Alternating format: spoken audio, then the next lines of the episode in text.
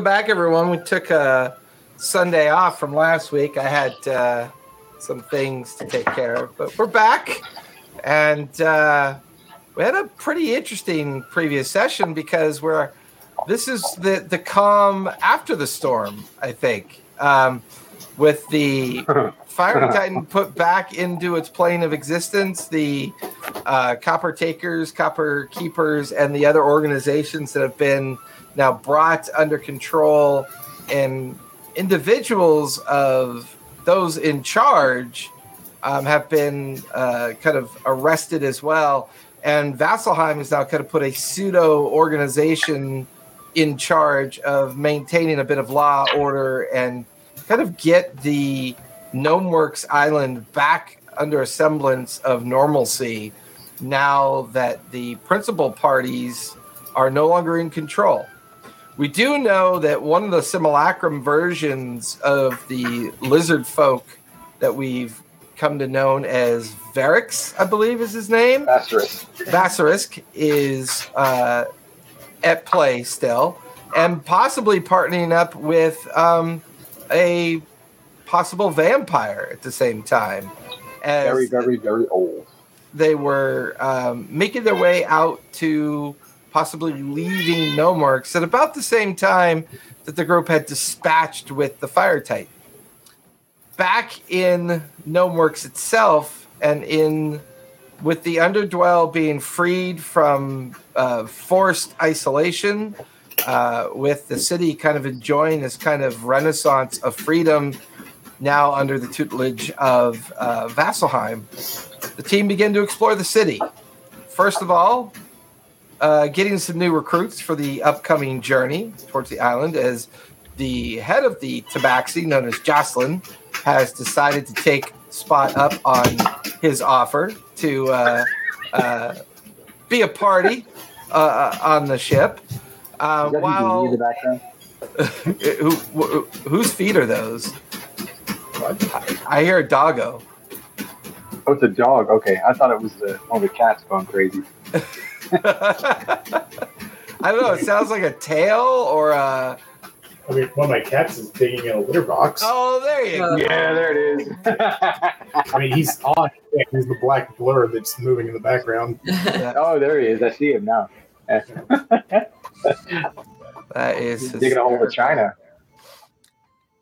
So with that, um, Xanath and Puck decided, after having an interesting conversation with the prefect, to do a little research um, and learned quite a bit about the Claret orders, vampirism, and other things related to vampire.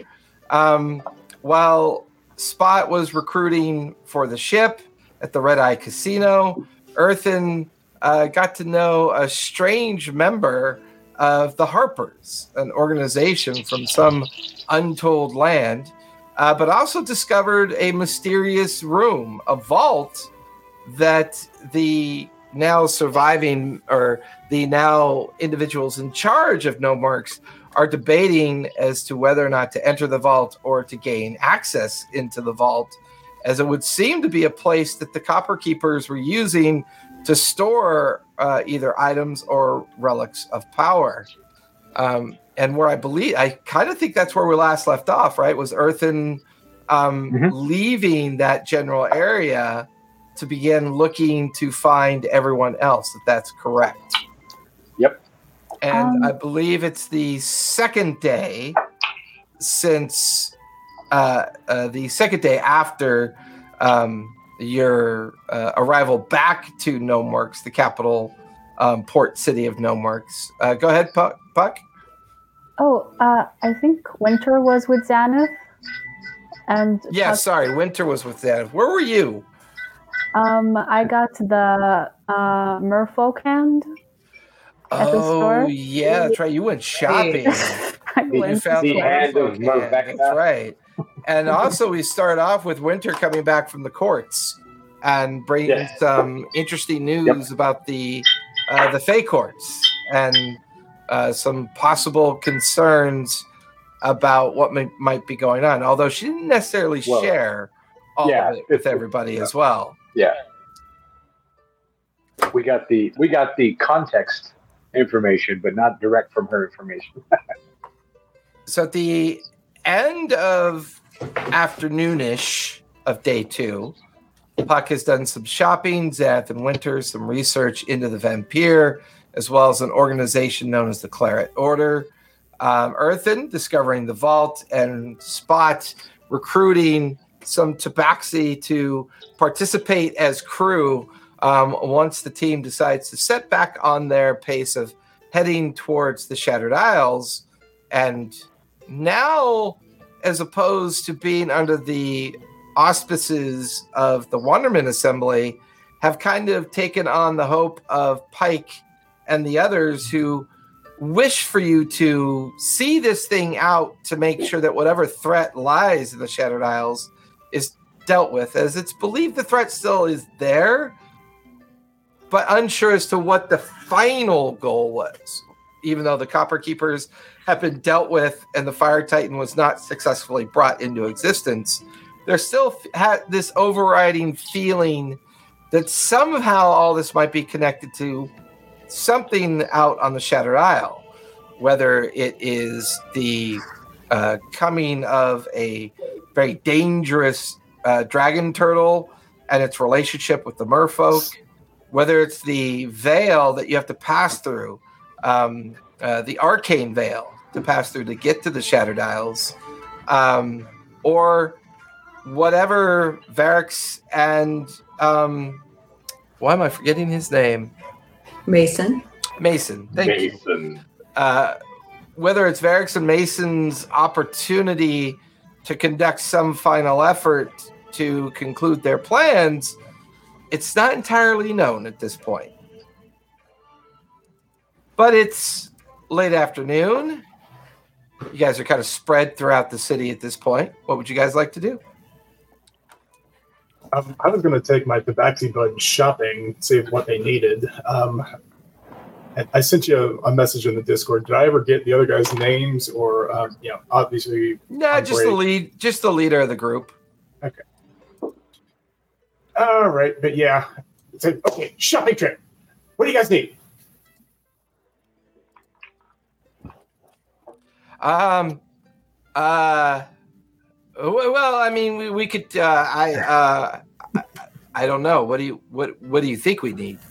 Well, I mean, we're going on an adventure into the uh, uh, yeah, Oh into the Shattered no! Isles, like uh, I'm sorry, into the um uh the, the Oh no! I mean, look, the bard is here, right? Okay. Look, you're not near me, but yeah. Um, but yet I you don't know, continue um, to plague me. You know, just just you know good to have stuff you know you, you can never be too well armed i mean right we, we did just see like a massive city implode and stuff and i'm not even part of that Well, uh, well, you saw it. We didn't. well i'm the general we like it, you know but We just I saw the know- smoke in the background. I mean, you, you- and then suddenly Vasselheim was here, and suddenly everything is kind of like okay. But I, I'm I'm way too sober for this. What um, what do we um? Shouldn't we just do what we normally do and just steal what we need? well i mean i we're, we're about to leave this place and as much as i like the idea of stealing all our things i um i don't need the local conservative uh called on me right now so i was just going to purchase your stuff like again ordinarily all for it good good good job but no no I, I i i got it i got it it's on my tab we'll be fine Well, okay. Um, I need clothes. I need armor. Uh, I could use some weapons. Yeah. Uh, can't go without the good rum. Don't want to take the shitty rum. Oh, no. Um, I, I, I, yeah. Let's go shopping. yes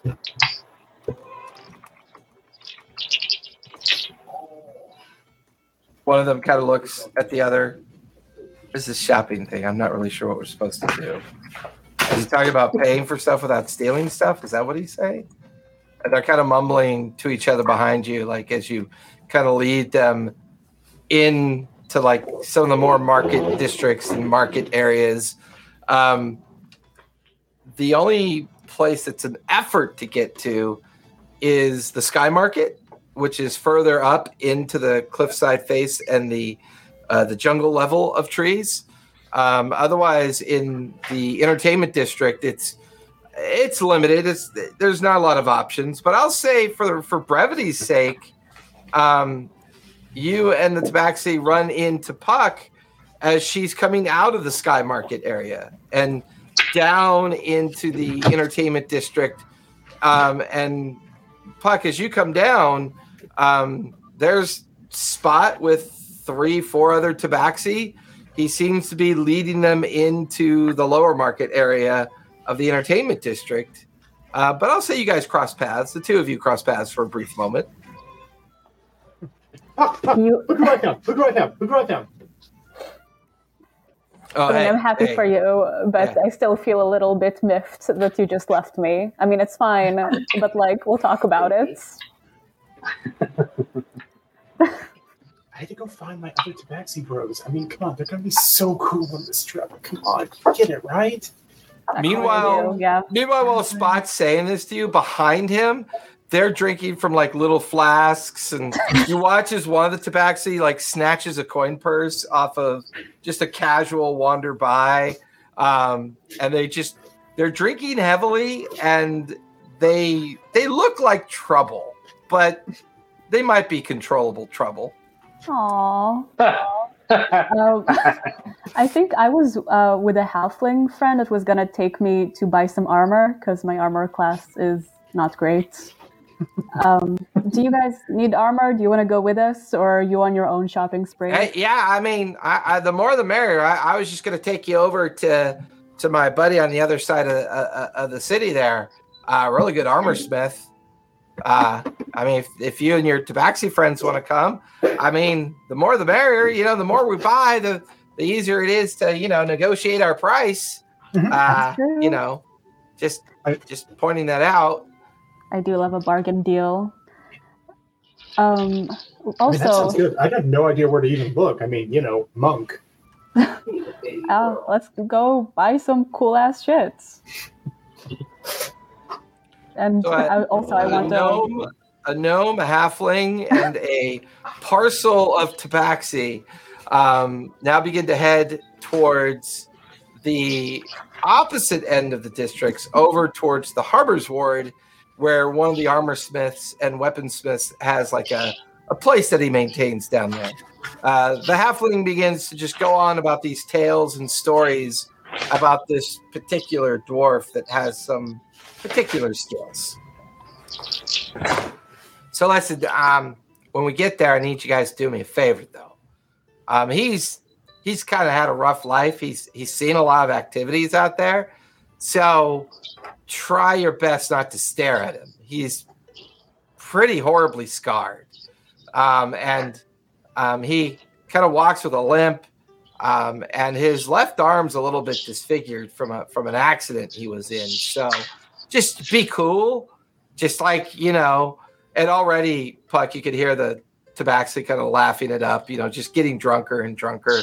Uh, you know, the deeper towards the Harbor's Ward that you guys are now going down. You come down the elevator platform. One of the Tabaxis has to reach out and grab the other one before he falls off the platform, and you feel it hit. And now you're down in the Harbor's Ward. Um, it's pretty busy with mostly Vasselheim traffic at this point. Um, the halfling kind of leads you off the platform, and the rest of you towards like a bunch of warehouses, and you could see a couple like forge stacks, like belching out smoke, as well as the the halfling kind of leads this kind of montage mixed bag of of, of, of individuals into that kind of uh, more like light industrial area of the harbor's ward. Um, Puck, give me a perception check as you're wandering, and Spot, give me one as well. One second, because Oof, harsh um, start. honestly, uh, honest question: Can I use my passive on this? Just my passive is kind of ridiculous. No, passives won't work for this. So, Puck, what'd you get? It was a nat two, but it's a three. So that's a three. Uh, nat twenty plus nine. 29. Well, fuck.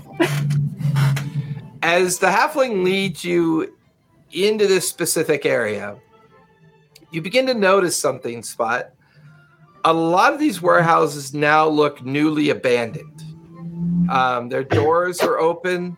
The detritus of whatever was once inside the city or inside these warehouses just kind of like you know like when a when a going out of business sale happens and there's empty racks and and wrappings and and things on the ground that look like people just left in a hurry the warehouse district gives you that vibe spot like like almost as if something happened quickly these warehouses were emptied and for you spot one particular warehouse while it's empty there are a couple familiar barrels inside of it that you remember from the ship outside of Thane's Reach.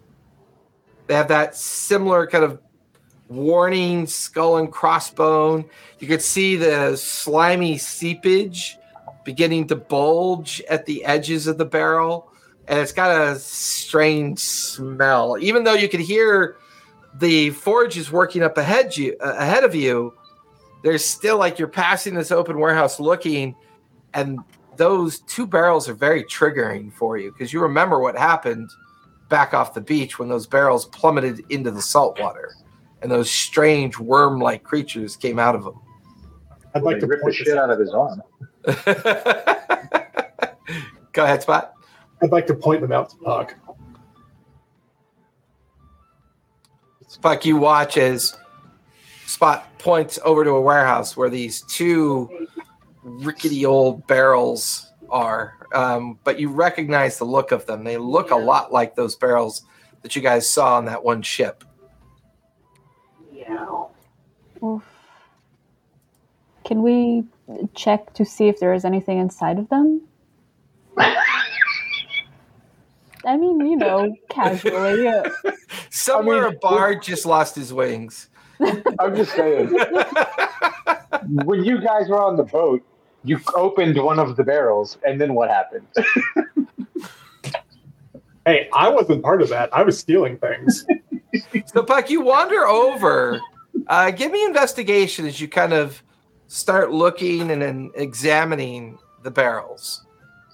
All right. Uh, while she's doing that, can I kind of pull the uh, t- the tabaxi to me and just kind of like uh, I I, I want to just engage them in a uh, in conversation, but like you know, try to try to force like I this is important. I need you to sober up for this. give me a persuasion check as you start as you start trying to corral your tabaxi friends. Ooh, actually, that's not bad. Eighteen. Okay.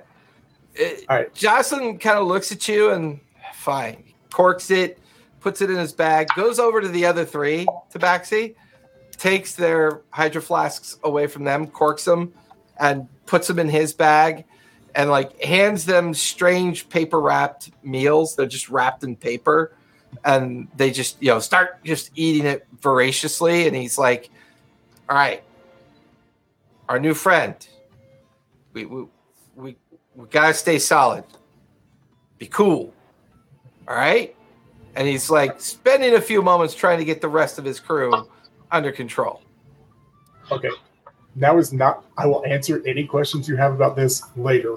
I need all four of you to go find as much salt as you can. I don't care how you get it. Get me as much salt as you can and meet back here in 15 minutes. Can you do that? Sh- I, I sure, maybe. Uh, I mean, sure, yeah, yeah, yeah. We could do that. I'm just going to kind of turn to Puck and just be like, all right, let's kind of. Do we notice anyone else kind of moving in or out of the area, or is it just us uh, and the uh, the gnome? Um, I would say with your passive, it's it, this part is there are foot tra- there's foot traffic, like hurriedly going up over towards the forge works that are on the other side of the warehouse district, um, and there are cartloads of people taking things off to other sections of the island. Um, hold on, really quick. Let me restart my camera. It's giving me some difficulties really quick. I swear the the IT gremlins when they come in full force. They come in full force. By the way, welcome to session forty three, everybody. 43. You can imagine that. Session 43. I forgot to mention that earlier. So with that, um, Baby. you look around. Right now, you feel like because there's so many abandoned warehouses here, no one's really taking a specific interest to you. You're just, they know you're there, but they just assume you're just part of the transition that's going on, and they don't really see you as a threat. But you watch as the four Tabaxi start heading back towards um, the other side of the dock of the harbor ward to see if they could find any salt. So you lose track of them, so that basically you and Puck are now at the entry point of the warehouse, staring at these barrels. Puck, what'd you get? Another resounding nat two, but it's plus four, so it's six. Six. um, A harsh day. yeah, as, as you're staring at these barrels and examining the writing, the condition that they're in, Spot comes up alongside you. So, Spot, everything that Puck has noticed, you're now noticing as well. They do look similar to the barrels that you remember seeing on that ship, but there's something about them that feels a little bit different, but you're not really sure what it is. Meow. Can I just kind of tap on them or knock on them to see if I can sense if they're full? Yeah, you, um, you kind of lean over, you knock on the barrel, and there's definitely a fluid inside of it. Like it feels like some kind of fluid is inside. But the one thing you remember from being on that ship was that the barrels, while similar in appearance, there's no sign of like any movement. And the lid is sealed with like a copper kind of um, uh, fashioned metal on the top to keep the lid secure into the interior of the barrel. So it's sealed a little bit differently. It feels like a barrel that's just full of liquid. Opposite keep Richard. Can we maybe go back and can I just like shoot an arrow at it and see what happens? Sure, wouldn't take much just- of an effort. You like I'll ask. you you I'll you back if that's an advisable.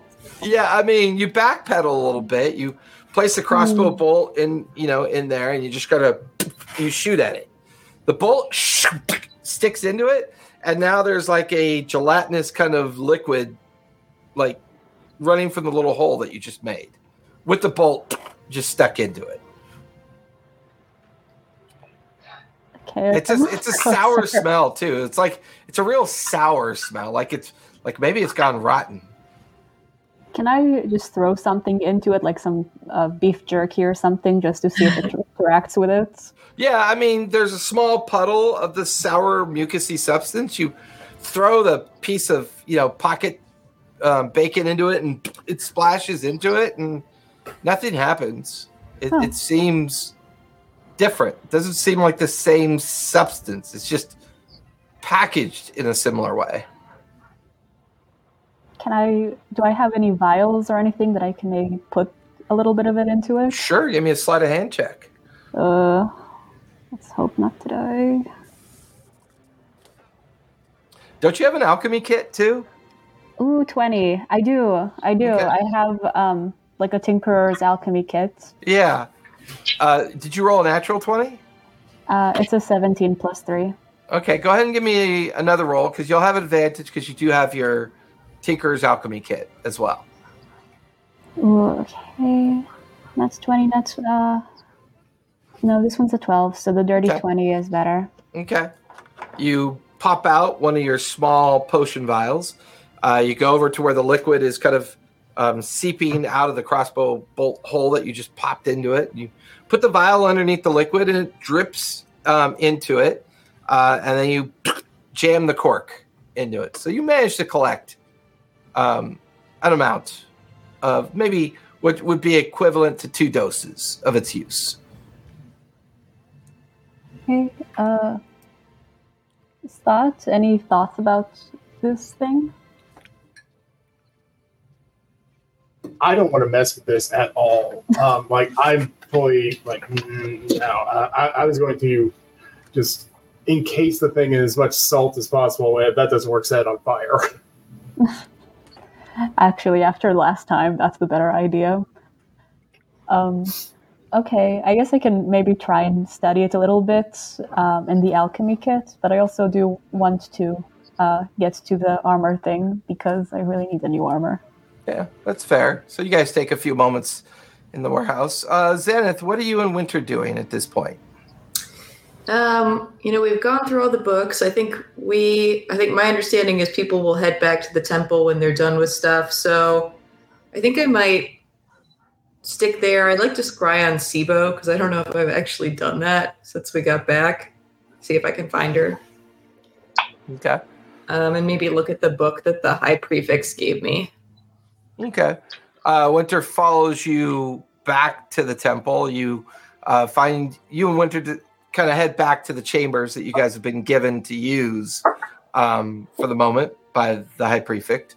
Um, and you, Winter, kind of like wanders off to the common room to kind of like um, read through some of the notes that you guys have gathered to try to see if she could figure out some interesting information in those regards you kind of drift off towards your private chamber and decide to try to scry on Sibo. As you do the effect, as you do the spell, consuming the properties of the spell, per normal, you find yourself drifting into your ability to travel through your mind's eye.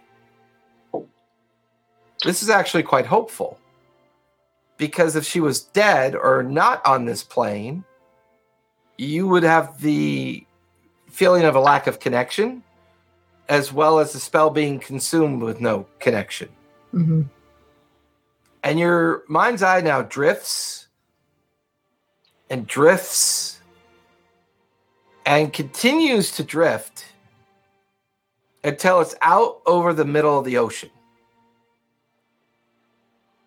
Uh, give me a survival check as you try to gauge how All right. long your scry traveled into the ocean. Okay. That's a 21. Nice. Quite far, but quickly. Um, as the nature of the spell, you're not limited to travel. It's just the feeling of a of a long amount of like ocean passing underneath you so quickly. You get the feeling that you're deep out into the Lucidian Sea, very deep out in the Lucidian Sea. And then your your eye hovers over what looks to be an island of sorts. And your eye begins to drift down towards it. And that's when you realize it's not just an island, it's a two square mile shell surface of a shell. You She's can the- see strange, kind of pearlescent and coral reef structures that look to be buildings, but not in the formal context. They're they're they're dwellings and they're ha- they're habitats that people are using, and scaling all over the the the habitat. You could see the merfolk of various origins and uh, luminescence and and and kind of physicality. There's a sense of organization to this. Meanwhile, at the very front of the island, you can see the huge monolithic head of the dragon turtle. You then watch as huge waves kind of drift up and away as the the thing submerges, goes underwater. And then your eye begins to follow underwater. You can feel the membrane of water as it absorbs your scry effect. And now underwater, your mind's eye is beginning to follow the contrails, the the bubble contrails of this massive creature just flourishing and diving ever deeper. But you catch up to it. The eye then passes into a three story coral structure, but it has temperate control within the structure. So once again, you feel your mind's eye pass through a barrier of oxygen as you're now in a dry chamber. And within this chamber of the in- like the interior of the structure looks like the inside of an oyster shell. You know, it has all those kind of like rainbow shiny colors of what an oyster shell would look like from the inside. And then mounted in a circular fashion around its base are individual holding cells built of old rusted iron. And sure enough, you see a familiar sailor in one of the cells from the one that had been taken um, from previous. Baroni. He's alive. You see Sibo in one of the cells, and you see her dhampir companion in one of the cells as well. There are other cells occupied by other individuals. And just as you kind of take all that in, from below, almost as if letting it happen, you see Sibo's face look up. And while she looks like she could use some sleep, looking up at your scrying eye, looking down at her, she just kind of winks up at you and then just kind of mouths, I'm okay. Don't worry. Tell the others. And then you feel the scribe kind of like pull you back as the spell fades and you just your eyes watery you kind of open them as you're back inside your bedchamber back in the dormitory that was given to you by the prefect That's bizarre. That does not make any sense. Um, all right, that's encouraging though. she's still Um, alive Yeah. I'm sorry, sorry guys. I'm getting a call. I need to pick this up real quick. go for it Uh, so earthen you wrap up your little investigation of the vault your conversation with the harper and you're now coming down the bridge and gant your way down out of the copper takers and the copper keepers uh, guild complex that they've built up into the tree um, and you're back in amongst the rope bridges and platforms of the academies that they would use to practice and study and teach people certain acumens of uh, of what they would work on within the complex. So you're still high up in the jungle canopy of the place, but you've come out of that area, and you just wrapped up your conversation with. Um, let me pull up my notes. Andrew. I I really fudged writing his last name, so I couldn't tell you what it is, but it was Andrew something. It starts with a K. Kev, Kev, Kevker, Kev, Kev, something like that. I Uh, really scribbled the name. Yeah, Andrew Kef, uh, Andrew Kiefke goes by the name. Oh, I'm sorry, Karzan, Andrew Karzan. That was the last I conversation really- we have, and I really fudged that last name. um, but now you're out of the complex. Where would you like to go? Um, Oh, you had also I- learned from the captain and Andrew that they're expecting the arrival of Caleb, Jester, and Ford um, to make some inquiries into the challenges that they're having to get into the vault itself. Right. Um, uh, can I look around uh, and see? I so like wandering down as we were coming down out of the out of the the, the main uh, uh, area of uh, of the leadership of the copper makers and takers. I was going to look around and see if I see what would be possibly um, dormitory, assuming these guys are not going to be staying among uh, the lower levels, uh, but looking around for what where maybe uh, living quarters because I'm going. I want to. I'm starting to kind of see if I could figure out where. Um, uh, uh, what's his face? I forgot his name now. Uh, Gribbles and those guys may have resided, and maybe their homes might have some clues as to what is in that box. Because we have books that they wrote. I mean, we have notes that they passed uh, that we found on other the crashed ships and things, and so um, I'm gonna look around and see if I can get a, a bead on something uh, that looks like it could yeah, be one of the you higher don't really you don't need to really look all that hard or far. Um, there's a couple dormitory type structures um, that look to be places that they would have lived or resided in. Um, Mhm. So you kind of head over in that direction and um, looking at them, they look abandoned. The doors are open. There's Detritus on the floor and Detritus out front of the building, like, uh, but in the sense that it feels like that people were found here and then kind of hauled away is the vibe you get because there's still a lot of stuff here. There's still a lot of while all the doors are open and there's obvious signs that people were kind of brought out of this place. Um, Mhm. It's you know there's still a lot of gear and, and items here. Okay. Uh, so uh, I, I'll make my. Is there no sign that like no guards or anyone around? Um, give me a perception check as you look around. Yeah. That's uh, twenty four. Okay. There's a small patrol of guards um, that are just kind of wandering the complex itself. Um, So so they're within the building. They're within the complex. Like the complex itself is a series of different buildings. Uh, the council Okay. chamber that they used, these dormitories, they're on different levels.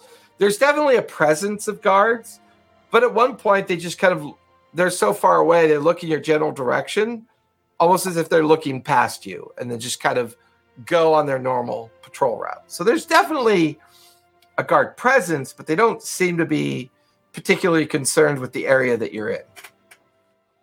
Okay. Uh, given my general distrustful nature of everything, uh, I'm trying to be a little stealthy about it. I don't want.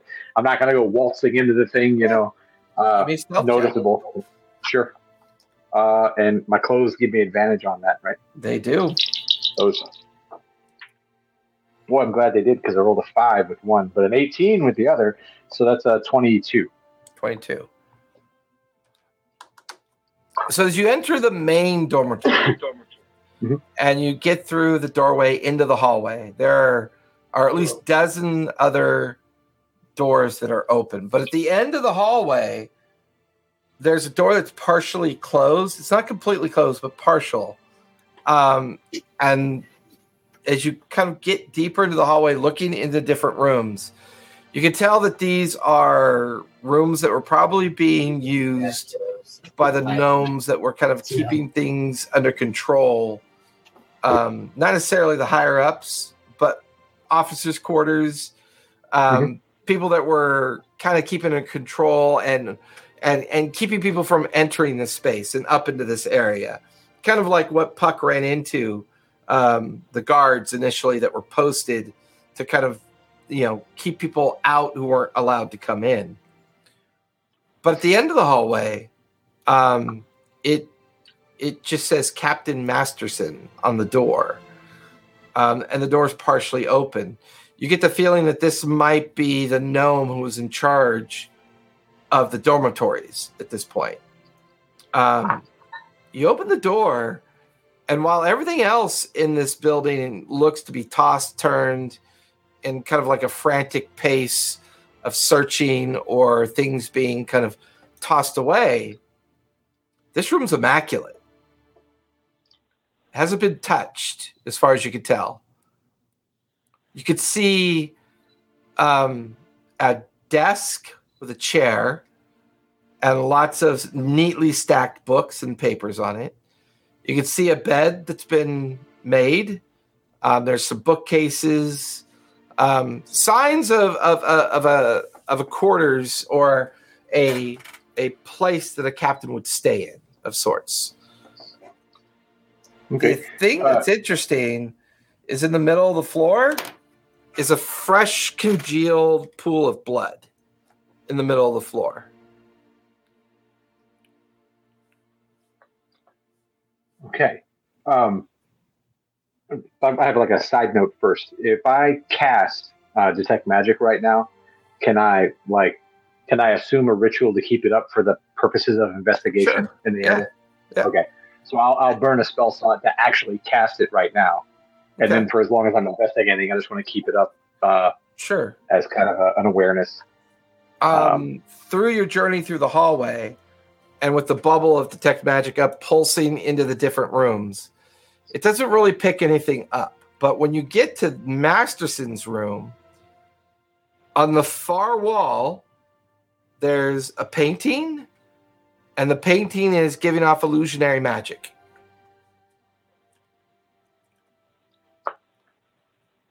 Hmm. Uh, so there's blood on the floor, and there's the painting. Uh, the blood on the floor is just a pool, like uh, it's not. It's not go. It's not dripping any. It's not going anywhere.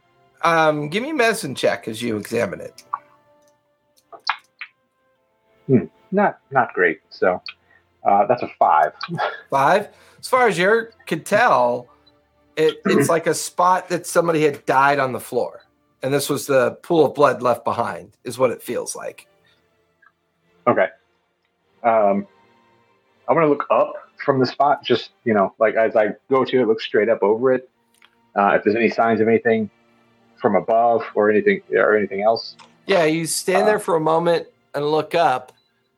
Um, there's a rafter and there's a hanging rope with blood on the loop end of the rope. You get the feeling that, that they found Masterson dead in this room, is the vibe that you're picking up on. Okay. Um, hmm. Hmm. Why? Why would he do that? Um. Uh, I want to. Uh, in uh, not investigate. Uh, identi- Try to see if I can identify the painting. Uh, just to to see what what its purpose is, like actually casting identify on it. Okay. You kind of go over towards the painting and begin to like look at it. As you cast identify on it, it is hiding something behind it. There's a small cubby behind the illusionary painting. Almost like Okay, a does it grant secret, me? almost like a little secret compartment. Okay. Does it grant me any like um, any sense that there's a trap on the painting at all, or it's just Give me an just investigation a- check as you an actual? It's an actual illusion. Yeah. Yeah, give me an investigation check as you Yep. Gosh, another not great roll. That's a twelve. I mean, as far as you can tell, the painting looks to be a, uh, looks designed to create a false cover over the cubby. Like anyone walking in without the ability to detect magic would just see a painting and not think anything of it. In fact, you shift the painting slightly and there's nothing behind it. But then as you push your hand into the wall, it disappears into the cubby hole beyond. Um, and you could feel a book and a key. Okay. Well, um, those are coming out. Uh, Pull them out. I'll pull them out and start taking a look at them. See what we've got. is a silver plated key in the shape of a hand holding a clock at its end, with the key section almost like looking like um, these strange kind of like square configurations. The book is a operator's manual for something called the Hand of Fate. Whoa, whoa, whoa. The hand of fate. What do we have here? Uh, I'm going to start thumbing through, or like I'll at least pop Yeah. over to the content and try to thumb through and see if I can get a, uh context of where this might be taking me now. Do you read Gnomish? Uh, I can comprehend language. Okay. Um, If I, I, I, I, I don't remember if I have gnomish. Uh, scripture real quick. I don't think I do though. I think normally uh, I think populates things for you. Yep, for Gnomish. For gnomish, yeah. I've got common and elvish, yeah. So I'll, uh, yeah, I'll uh, comprehend languages. okay. Um, it's an operator's Oh, now all the stops with this one. Yeah, I know. It's an operator's manual for a machine that they've constructed called the Hand of Fate. The illustration on the inside um, is this uh, uh, 20 foot tall mechanical hand with an hourglass inside of it with some kind of liquid gelatin inside the hourglass. Um, and it goes on to describe um, it is described as a fail-safe device in case they lose control of the island. That doesn't sound good. and the key is designed to initiate its operation. But in order to protect its operation after the finding of it, once it's op like once it's actualized and initiated, Mhm. it requires a complex kind of puzzle to undo its operation.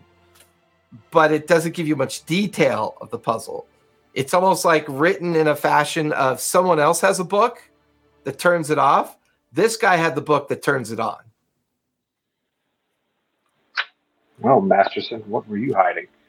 Hmm. Twenty foot tall. All right, I'm gonna, I'm gonna, uh, rather than walk, I'm going to like pop the window and activate my ring and fly out the door and try to go to like the next dormitory. Or I just Okay. try to pop in each dormitory and and and if if all of them have a similar room like this one, Right. I'm looking for whatever they might have left behind. So as you're doing that, Puck, go ahead and give me a intelligence check as you begin to put together a test for the substance using uh, your kit. So you have advantage on this.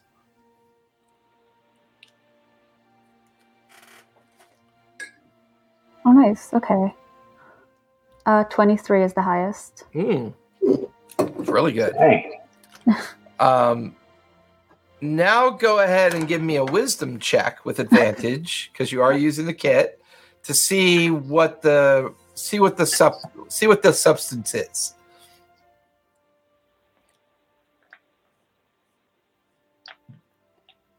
Uh, 17. 17. The substance is a enzyme. It seems to be a nutrition enzyme uh, designed and fabricated to keep those worm creatures alive. So these barrels seem to be filled with the remains of whatever chemical concoction they were using as a means to packaging the worm creatures. Um, but probably it's it's not a complete solution. So this is one of many things that they were probably using to create the substance that they kept the creatures in. Um, however, you can also give me a nature check with advantage to see if you can identify the creature that produces this enzyme. Dan. Uh, 26. It is made up of the bile of a purple worm's stomach. The It's bile. an enzyme of a purple worm's stomach, is what it is. huh. Do I know anything about purple worms? You know that they're huge, they're deadly. Um, if they don't crush you, they'll put a, a poisonous barb in you that will get you killed within seconds with the huge amounts of venom they produce. Um, they're very, very rare creatures in normal circumstances. The fact that they've found enough to produce this enzyme tells you at some point they were keeping one captive and Hmm. harvesting the enzyme from it. Well, have a bad feeling about this.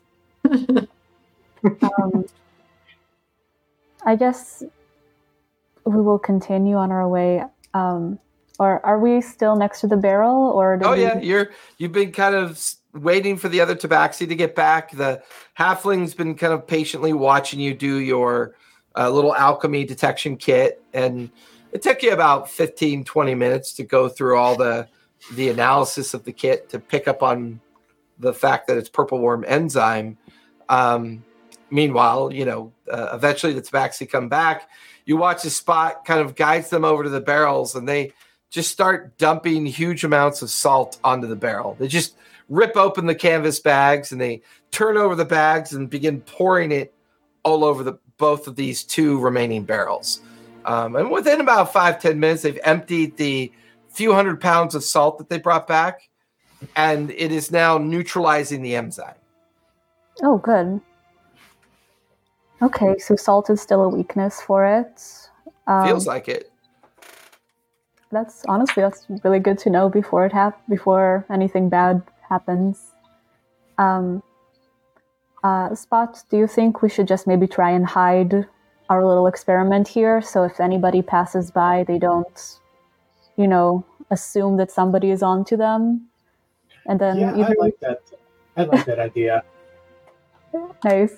Then then we need to choose between, I guess, investigating further here or getting our armor, which mine is class thirteen, and I've died once, but that's fine. Okay, Um, Pup, come, come, come, come with me for a second. Um, I, I basically just want to get out of earshot of the tabaxi. And as you do that, the other tabaxi starts scrounging around for tarpaulins and other things to kind of like hide the barrels from plain sight. Um, and then you can hear them shut the heavy warehouse, doors as you and Puck get further away from the warehouse to have your own conversation. I just be like, okay, I think you're right, but here's my thing. I don't need anything. Um, I, I'm good on armor. I'm good on weapons. I'm not really looking for anything for myself here, but my my friends here do need do need that stuff. I can stay here and investigate. You know, I'm, I'm sneaky, I'm clever, and I don't know. Um, ever since uh, all that that went down, I just I feel kind of peaceful. Like uh, you know, like, like there's like nothing really bad is going to happen to me unless I do something first. So I'll, I'll stick around here. And Famous see what I last can- words. sanctuary, motherfuckers. But, um, but so I, I'm going to uh, push. Uh, sorry, I'm going to put like 25 platinum into uh, Puck's hands. Yeah, I, I have a ton. It's like give them whatever they. It's like you know, give them whatever they want. Don't let them steal things. I have a feeling that could end really, really badly for us right now. So Oh, well, I was really excited to do a shopping montage with you, but another I, time. by all means, if you find like a cool A weapon that you think I'd like, I'm not going to stop you. But um, yeah, it's like I, I feel like this is the better use of our time right now. No, that's honestly, you've become a very wise kitty. That makes a lot of sense. Um, here, and I give them uh, uh, my coin drake in case Aw. things really do get worse. Um, I hope you two get along. Oh, you watch as the a- coin drake comes out as lunch kind of perches up on Spot's shoulder and um, hey, buddy. uh, hey, hey, uh, don't worry, Puck. I'll keep an eye on him. I'll keep him out of trouble. Kind of like flourishes his wings and just kind of settles on the Spot's shoulder. Um, you hear the halfling, ah, Puck, I, I, can we get going? It, it- we're burning daylight here. If you want to, if you want to get some armor. Uh, okay, we're coming. Okay, I'll see you soon. Stay safe. Hey, hey, guys. Um, I need to check out some stuff in here, but Puck's good for this. Like any problem, it's like you know, do what she says. Uh, I I didn't catch your name, little halfling dude, but like I'm sure he's cool too.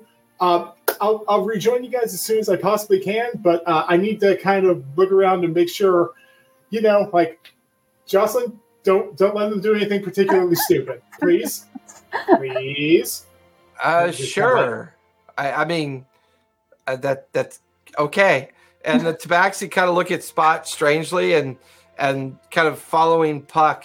You catch up to the halfling that's now leading you through the warehouse district and towards the armorers.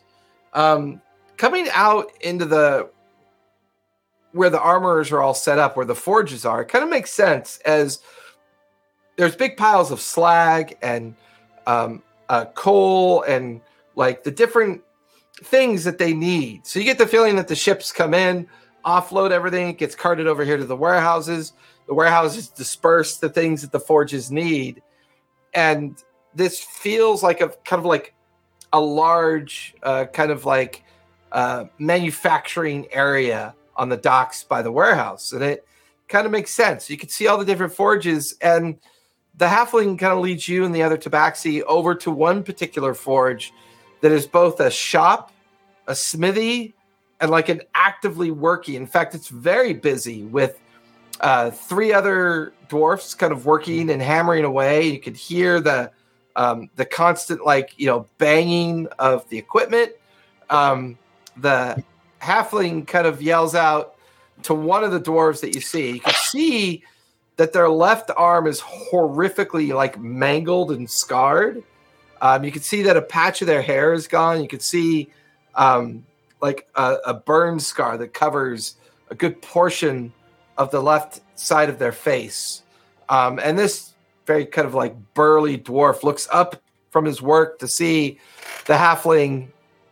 Hey, uh, you had brought me customers, I see. Uh, one moment.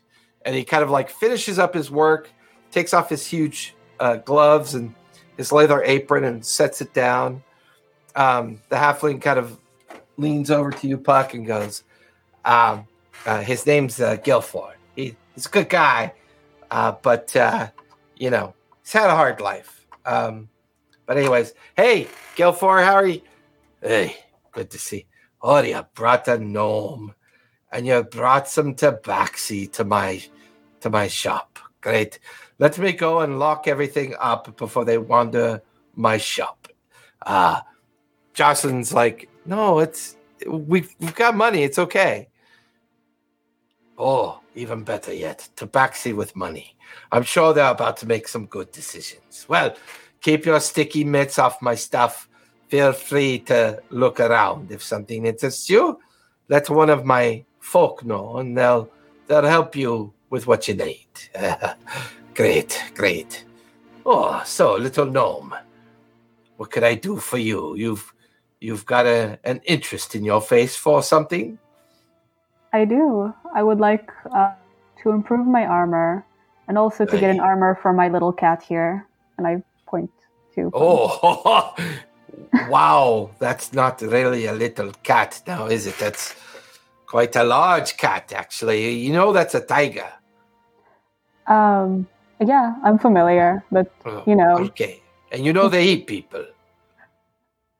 this I mean, the two of you come up with some sort of agreement that that he doesn't eat people, i- i- is there? Uh, he eats people when I tell him to, but Oh, well, that's I- not the least bit terrifying at all. Um, uh, well, well, he sits still for measurements. Can I yes, take? Okay, good.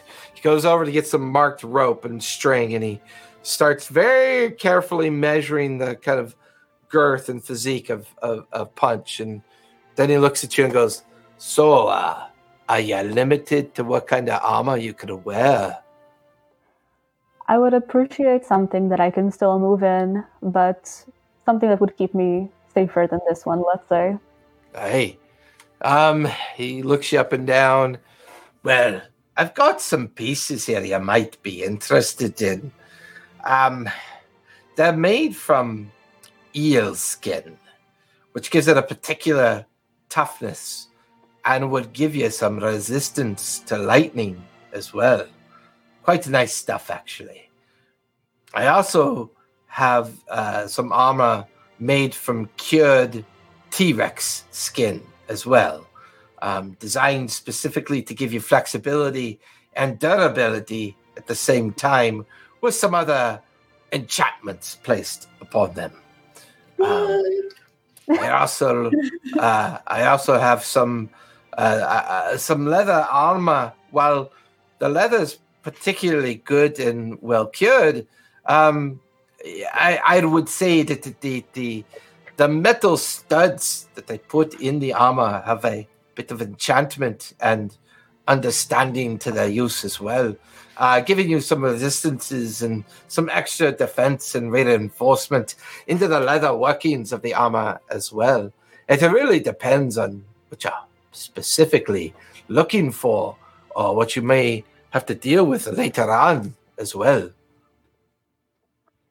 Well, I'm going to be at sea for quite some time. Though I have to admit, the T Rex armor has piqued my uh, interest.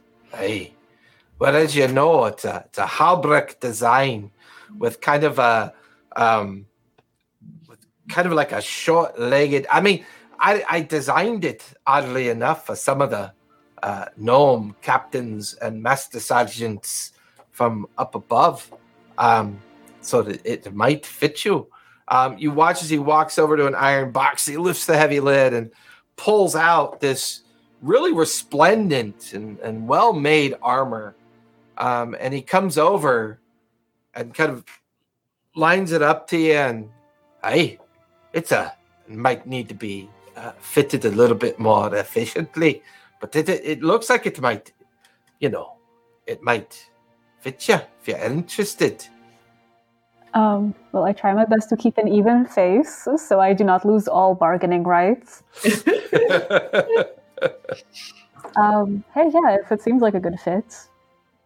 So you I- kind of like he kind of takes off your old armor and you just have your tunic and your leggings underneath and begins to help fit it on you and it's a little loose in some spots but he he's winding the leather like in and out of some of the loopholes and kind of tucks it in and um it's funny because as you wear it it doesn't feel heavy at all like it feels very light like incredibly light um and he goes, ah, da. And he kind of like stands you off to the side, brings over a very kind of like crude standing mirror to show it to you. And um, it's very well done, very well crafted. Um, so it's the Halbrick of the Lizard, is what it's called. Um, it requires attunement. Um, it is plus two to protection, so you get a plus two armor class bonus. It's also resistant to all forms of melee damage. So whether it's piercing, slashing, force, uh, sorry, force, sorry, bludgeoning. So bludgeoning, piercing, and slashing. So it's resistant to all the melee forms of, of, of combat. Um, however, it's considered lightweight, so it does not add any kind of restriction to your movement. In fact, um, its design gives you an extra 10 feet of movement as well because it's actually lighter than your previous armor. It's almost like you're wearing soft tunic um, armor. It doesn't even feel, but yet when you like pull out your dagger and you kind of scratch it across the armor, doesn't even leave a blemish. Just kind of bumps and pushes the dagger away as you try to find a, a weakness into that armor. Amazing. Well, first and foremost, my face, I try to keep it, you know, very, very calm. But inside, in my brain, there's that like um, sassy shopping montage music Yeah, you found yeah. Um, uh, but and whenever you use that word, all I think about is Team America montage. you need a montage. I really do though. um, uh, yeah, no, I think that might be a good fit. We're also buying for um, these. They're my friend's friend. Uh, He looks over at the tabaxi, all trying on bits of leather armor, um, trying out some of the weapons that he had for sale up on the wall. Um, you know, they're kind of a couple of them have put on pieces of armor and now are kind of dueling with each other, like experimenting with the weapons and the armor. The dwarves are kind of like, "Uh, no, don't do that. Eh, Oh, don't do that. There's a bad for yet. You know, they're trying to keep the tabaxi kind of wrangled. Um, and uh, Gelford kind of looks, Oy, yeah, I suppose we could strike a bargain for the lot. Um, so I would be remiss if I didn't admit to recognizing who you are. I'm so sorry. The internet's kind of blipped off. Uh, I would be remiss if I didn't admit to the fact that I recognize who you are. you do. Aye. Your names of you and your friends have traveled the city. In fact, some of my connections with the Underdwell, I've spoken with them about you and your friends. I would be comfortable giving this armor as a gift to you. I am beyond words. That is But those fucking bastards over there, you have to fucking pay for. Uh, completely understand. honestly, Yes. and if they're Um, gonna travel with you, I might recommend, you know, a big ball of yarn thrown in front of them for long periods of time. Might be beneficial to a trip. honestly, if you're selling yarn, I'm buying. Oh, I, I, I wish it was. Uh, it, it was just a way for me to explain the awkwardness of this situation. I, it's not that I don't like Tabaxi, but they're kind of known for their sticky fingers and their short memories, so to speak. You know, stereotyping is wrong, but sometimes, yeah, no. Yeah, no. I, I. I try not to do it, but like for example, you're a gnome, but we've been living under the the thumb of gnomish leaders for so long. But who am I to say one way or other about you know where we all come from? Uh, but anyways, that's fine. Um, let's say, let's see, they're wearing new armor. They've got new weapons. Uh, uh, you know what? Let's call it uh, 150 gold, uh, and, and we're good there. Um, That's got to be 10, 15 platinum if you got it. yeah, I think I do. Well, yeah, Spot gave you 25. Yeah, I'm, I'm, I'm pretty cool. Yeah, you like got this giant purse full of coins. You're like, here you go. Well, actually, since you've given me this for free, I would like to kind of add on the patronage and see if I could get something for my friends. Um, do you have anything you'd recommend for travelers on the on the high seas at this time? Well, I'm not much for what for being on a boat if I don't have to be on a boat. But uh, I, I I don't really sell nautical gear or nautical equipment. Uh, I, I I deal in minor weapons and, and, and armor for those that need it. Um, however, I got a friend on the other side of the harbor's ward. That's what he, excuse me, that's what she specializes in. Her name is Lilith. Um, maybe she has things like that, but unfortunately, I don't carry such things. Oh, sorry, wait, Lilith is the shop I was just in, or is it another one? Uh, it's a different one It's a different one. Okay, good. More shopping.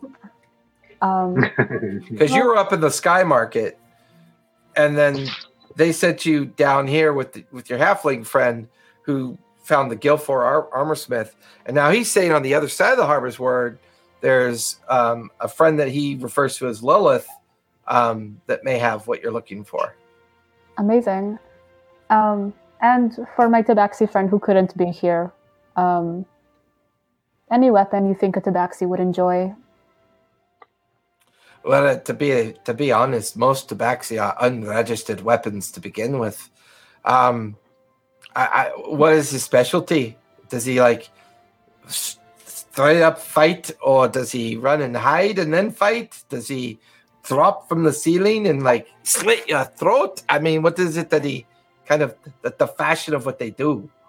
I would say their speciality is jumping at things that are still moving and then just, you know, killing them whatever way they can. Well, uh, I don't have anything specific that he might that they might find interesting, but I do have this really cool device that I've used from time to time to kind of keep some of my own tabaxi friends in line. It's a little wand with a little red crystal on the end of it, and you can shine it towards make a little red dot in front of it with the crystal wand, and if you move it quickly, you can hold their attention for up to an hour. That is genius. Honestly, Yeah, I, I sell a lot of these. I don't know if you've heard I mean, most people Tank. use them for like their horses and and their kitty cats and other things. But you know, since you got to deal with that, and you you watch as the four tabaxi come walking towards you, and they've mismatched all their armor, but you know they've got cutlasses in their belts. They're, you know, they, they they're armored up and they've got fresh new weapons and fresh new backpacks filled with like arrows and bolts. They've picked up a couple crossbows and you know, per Spot's guidance, I mean, they're armed to the teeth at this point. They've they've built out a kit. Honestly, I don't know if you've heard of something called Shark Tank, but this could do numbers. Uh, Shark Tank. I, is that a tavern over on the other side or something? Sounds like it'd be a cool name for a tavern. Yeah, no, it's a place in Nicodranas where people uh, pitch ideas for businesses and inventions. If you're Oh, that sounds area. interesting. I'll have to check that out the next time I'm in Nicodemus. It, you said it's called Shark Tank. Yeah, yeah, strange name. Yeah, I guess so. I mean, I just think of a fish inside of a big old glass water. It's fine. I understand your point. It's good. It's it's all fine. No, it's it's, Um, it's amazing. So, oh, Well, I see. enjoy your armor. I, I, you know, I'll be here if you need me. uh, thanks. One more question. Of course. I've hear I've heard some issues with um, pirates in this area. Do you know of anything? We just we just don't want to get into any trouble while we, while we're leaving. Pirates. Ah, Just some rumors. like what kind of rumors are you hearing? Earlier today, in one of the shops, somebody kind of talked about seeing some maybe less than savory folk uh, moving around, kind of strange, um, strange, I guess, vials or. Um, uh, I, I guess I don't know. They said they were moving something around. It's not a big deal. We just don't want to get into any trouble while, while we're leaving. Uh, give me a persuasion check with advantage because he's he. You know, you've you're on his friendly side. Thanks for laughing. it was a good roll. one. Poor Earth been going robotic. What'd you get, Puck? A five and a one. Five and a one. Man, beyond taketh and beyond giveth. Um, well, it's just so bizarre because you had those back-to-back good rolls, and then it's like Uh, right back to square one. Um, he just kind of, but I, you know, other than some of the strange things that have been going on around here in general, um, I would imagine if there's any nefarious individuals doing anything that they would not be interested in getting, uh, you know, into the dealing with the Vasselheim organization that's kind of taken over. I, I wouldn't worry too much about those rumors. I'm I'm sure that's just the remnants of concern under our old leadership. I, I guess you should might say. You know, makes sense. I won't think about it too much. Thank you again. Oh, of course, of course. Well, thank you for, uh, from what I understand, uh, those in the underworld owe their freedom to you and your friends as well. I just hope our new Vasselheim caretakers are as good as they say they are when it comes to equality of the people. Yes, you know what? If you ever need to reach out to us if something happened, because I do trust that you have the best interest of this place at heart, um, please go to, and I, I give him the information of um, the woman from the temple who can Okay. connect with Xanath. prefect and and Yeah. the location and and all that. Okay, he kind of like um, with a little charcoal pencil, kind of writes it all down and folds it up and drop it into a drawer. And he goes, "Well, uh, thank you for your consult. I'll uh, I'll keep it in consideration." Uh, thank you, and thank you for making my cat look awesome. Uh, yeah, uh, yeah, yeah. They may want to come by tomorrow to to pick it up. Um, it should be ready then. Amazing. I'll see you then. Good, thank you. Uh, don't forget to take your friends with you as well. Pulling them out by the tail. Yeah. Uh, the halfling goes, Well, uh, I'm going to hang out here with Gelfor for a bit and put in some orders and some other things. Really good meeting you, Puck. Really good meeting you. Um, don't forget to enjoy yourself while you're here. You know, if you're if you're going to be at the Red Eye Casino or some of the other things that they got going on, um, you can look for me. You never know. You might find me over there. Hell yeah. We'll be back to drink some more alcohol. Yeah, yeah. Okay, I'll see ya. And he got kind of like turns and as you and the tabaxi head back in the direction where you left Spot. Um, Spot, go ahead and give me investigation for starters as you begin to wander the warehouses and look at the remains of the debris and other areas of the warehousing nearby. Not so good. Just a nine. A nine?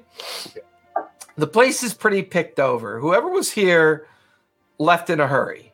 Um, go ahead and give me a survival check as well.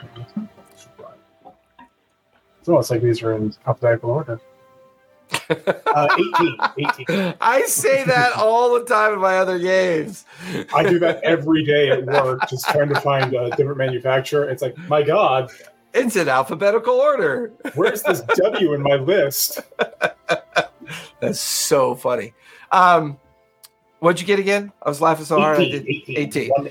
Um, some of the alleyways in between the different warehouses are very heavily rutted, and the cobblestones are kind of like um, pushed up, almost as if very heavy wagons were brought through some of these alleyways. And so you kind of giving up on the warehouses, giving up any information, you kind of find yourself wandering the nearby alleyways in between the warehouses, and you drift in and out of them and sure enough, you get amongst some buildings and alleyways where about a dozen heavy carts have been abandoned.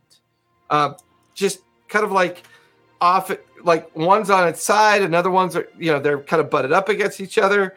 Um, almost as if a whole lot of equipment or something was piled into them. They were brought here. And then you could see that there are a lot of signs of foot traffic and like all this equipment was carried down into the harbor itself, like down towards where the docks would be. Um, you get the feeling that this was an area that was just like as soon as Vasselheim began to arrive, they gathered up a whole bunch of equipment, headed down towards the docks, and then took off. Um, go ahead and give me another investigation check as you examine the area that the carts are in and, and looking at the carts. Uh, just 12. 12? Actually, um, I actually have an inspiration. Let me burn that real fast. I want to say Go that was for a it. D8. Go for it. Let me that. So I got a 12, and let's see what this D8 gives me. Ah, just a 2. So 14. 14 is still pretty good. I mean, there are bits and bobs and remnants of containers and jars and stuff that were piled in here. Um, you do come across some residual enzyme um, liquid that was in those other two barrels. You get the feeling that these carts might have been transporting a bunch of that. Um, but probably the one thing you find interesting is a leather messenger bag that's hanging off one of the carts. You like flip open the flap and look in. Um, there's some parchment papers inside there. But as you look at the papers, they're gibberish. They're like, it doesn't make any sense. At first, you were thinking maybe thieves' camp, but it's not. It's some kind of um, either encrypted message or some kind of use of a language you don't recognize. Um, but it's documentation that might be linked to these carts. You're just not entirely sure how. I'm definitely going to take that. Um, I kind of feel like the uh, well, I don't really have a, a reason to take the satchel itself unless it's just like a book of documents. So I'm just going to kind of fold them up and tuck them in my sleeve. Okay. You bind them up and jam them into your sleeve as you take those. Um, you eventually wander out of the alleyways just in time to see Puck coming towards you with four very heavily armed and armored tabaxi as you guys kind of meet back up again. Um, back in the post scry effect. hmm You- Um, go ahead. sorry. No, no, go I was just going to say, I, it seems odd that Sibo hasn't hasn't sent a you know hasn't cast sending to any of us. But I'll having seen her try and cast sending and say, Sibo, you've gone been gone for days. How did you get on the turtle? Where are you going? You feel the spell activate, but it's almost like you hit a barrier. Like you hit something that negates your ability to connect to her. Okay. All right, so I'll I'll give up on that. And uh, the other thing I had wanted to do is take a look at that book that I got from the High Prefect. Okay. Give me an investigation check as you begin to thumb through the book. Okay, I'll use guidance. 12 plus 4. So investigation is plus 1, so that's a 17. 17. Um, the book is the history of the religious understanding of Kord, as well as its relationship with the Dawn Father and Helm. This idea of the trifecta of, you know, the strength of Kord, the hope of the Dawn Father, and then the faith of Helm. And this kind of like it's it's all about these writings that occurred a very long time ago. And the author of the book is Jensen, um, Jensen Strongheart. And that immediately rings true to you because one of the most famous paladins of Helm was this author, this Jensen Strongheart, who is said to have traversed many of the different continents and areas of Exandria and then wrote this book that he calls the tri- trifecta of faith and understanding of the greater good. Um, and it goes into a great deal of detail about how important it is that to the mind, body, and soul of the rule of three, the the design of the strength of the will, the importance of the strength of hope, and then of course the importance of the strength of faith. And it, it's kind of reassuring that the prefect gave it to you because it's dated very old. And the prefect had described it as one of the older books that they had found when they had taken over the temple. And there is some written notes in the back of the book it looks like recently somebody was using it for the purposes of study and it seemed like they were trying to study what they call the first of the order of the faith keepers, a group of individuals that traveled Exandria sharing Helm, Kord, and the Dawn Fathers' idea of, of their religious understanding. And you get the feeling this might predate the temple, and perhaps she gave you this book because it's the oldest thing within the confines of the temple. Um, there's a lot of content in the book. Mhm. So we'll say for the next hour, that's kind of like the information that you glean from it for the Okay. most part, you know. Um, but eventually you hear a soft knock on your door as you hear Winter's voice Xanath, everything okay? I'll um, hide the book before I answer. Yep, everything's everything's fine. Oh. You hear any word from the others? Not yet. I'm I'm hoping they'll be back soon. It's getting late. Um oh is there anything we should do? Anything you want to do? Um feels strange that you know it's really weird when you're not r- trying to not die. Um don't really know what to do with myself. Um kind of used to things trying to eat us, squash us, blow us up, infect us, scare us. It feels weird not feeling threatened. If that, I don't know if that makes sense. I, I hope it makes sense. I think for uh for Xanth, she's like so like focused on like, oh, there's this imminent threat. We need to get Yeah. on this boat to prevent the apocalypse. That I'm like, it doesn't Xanth doesn't understand that at all. So I'm just like, We're just like, yeah, totally. yeah. Whereas like, I'm just sure. Uh, you know, I'm I'm gonna go head over to the Coral Finger and maybe get some drinks and something to eat. You wanna you wanna go see if maybe the others might be over there? Sure, I'll tag along. And Okay. I'll I'll shoot a message um or I'll cast sending maybe to Puck and tell her we're headed to the Coral Finger. Okay. Um and I'll send one to Earthen too, because I've got the slots. Gotcha. Let's take our five minute break, and when we come back, we will do the second. I don't know where that hour and a half goes, man. Every time, every time. Flies away. I know, right? So let's take our five minute break, and we come back. We'll do the second half.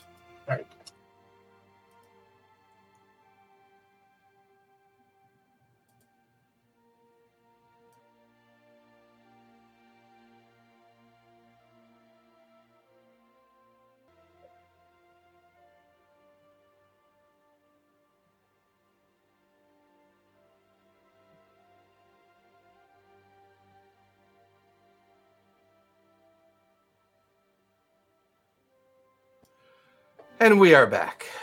Sort of. And one is back. I missed Lawfully Chaotic this week. I was bummed out. Did we have one? No. Huh. I didn't think so. Yeah, Yeah. because I was I was at Disneyland. Ooh. I originally thought Brian was going to try to get the bearded gnome on or bearded nerd on Yeah. to talk about uh, Gen Con because I know he went to Gen Con. Yep. Um, and I thought that's what they were going to do, but I guess they decided not to. Yeah, he canceled for one reason or another. But I did tell him. Uh, I told him like, you guys, you between the two of you, pick up uh, Baldur's Gate three and a, a live playthrough with the two of you guys and a couple of people would be a delight. I think that would be utterly delightful. A couple old men fart around, I guess. I mean, there's so much just random, stupid shit you can do on that game. It's so fun. yeah, I've heard the like while the main quest is a certain number of hours, Yeah. um, that like thousands of hours of like side activity you could do. Oh yeah, if you want. Yeah. Which is very unusual, you know, for open world games these days, for sure. Well, Larian, Larian as a studio made made it a point to triple their studio size to make the right game instead of trimming everything down Right, to make the easy game. right, right. And I mean, it's like the interactions and everything you can have. It, it's pretty awesome. well, it was uh, beta I- for a long time, wasn't it? Uh huh. I, I played it in early access. Uh, I played I played through early access, which is like the first arc of the story. Right. I played through that probably five times to completion, like everything I could find to do with it. And you can do it differently every time. Gotcha. And the bard, I mean, obviously I'm playing a bard in it, you know, but uh, of course. when you cast like when you cast cutting words, when you cast cutting words, he actually like makes uh, comments about whatever you're fighting, right. you know, or if, if it fails, he's like, my voice is dry, you know, like, That's pretty funny. I- I'm like, this is this is so good. So I played. Uh, there's another game uh, that's based on the 5e like core mechanics, but it had to invent a whole new world because licensing. Uh, called Solasta: Crown of the Magister. I think Hmm. they do generally. I think that one's a better um, mechanical game than Baldur's Gate 3, but Baldur's Gate 3 has so much of the story and everything else in it that it's easily the superior game. Yeah, a lot of But times those two lore. games merged to one. A lot of times the lore wins out. Like when when Yeah. the story is good and the lore is good, it tends to win out more often than most. Yep. So Xanath, you and Winter are heading over to the Coral Finger. You just sent a send over to Puck. Puck, you hear Xanath mention. Um, you can reply to her as she finishes sending that out to you. Um, gonna finish shopping, be there soon. A whole bunch of tabaxis, and I'm keeping it vague on purpose. Yeah. Just lean over to Winter and like, they got the tabaxi. I, I feel like I feel like was I'm being hoping they big on purpose. find that. Is actually part of the message too. yeah, like Winter goes, does that mean if it's a group of tabaxi, is that a litter of tabaxi? Or how does that work? I think it's a murder of tobacco. so true. So Earthen, as you fly out the window to be in to begin your investigation of the other dormitory, what are you looking for? What are you doing? So that one was like the captain of the guard, uh, or like of that kind of area. I'm looking for um, higher up that chain of command. Who would who, who would have the other pieces to this puzzle, or the other the other pieces to put this puzzle on the board and try to figure Right. it out? Right. Um, give me an insight check as you begin to look around. Uh, I'm going to burn a lucky point for that because I have lucky and there's not really anything else I'm going to use it for right now because that was a two. It- And I'd rather get better than a two. Oh, uh, glad I, okay, that was a nat 20 that time. So the lucky point was on purpose, right? Uh, and with my insight, that's a 31. 31. Yeah. So as you begin to take in the entire complex, you can see the council chambers. You can see where the 30 foot tall structure of the vault is off at the very top back portion. You can see the different dormitories. You can see the academy. You can see everything has been constructed with a great deal of care, but you're just not seeing any structures that looks like the personal kind of residence of what you would call the elite group, the ones that used to be in charge. And that's when you begin to realize that they were mostly at Thane's Reach. That's where they resided. That's where they focused their efforts, their attention. And it feels like now to you, like this place was the facade. This was built as a front for their guild activity to maintain their wealth and their sense of involvement within the different guild and merchant classes.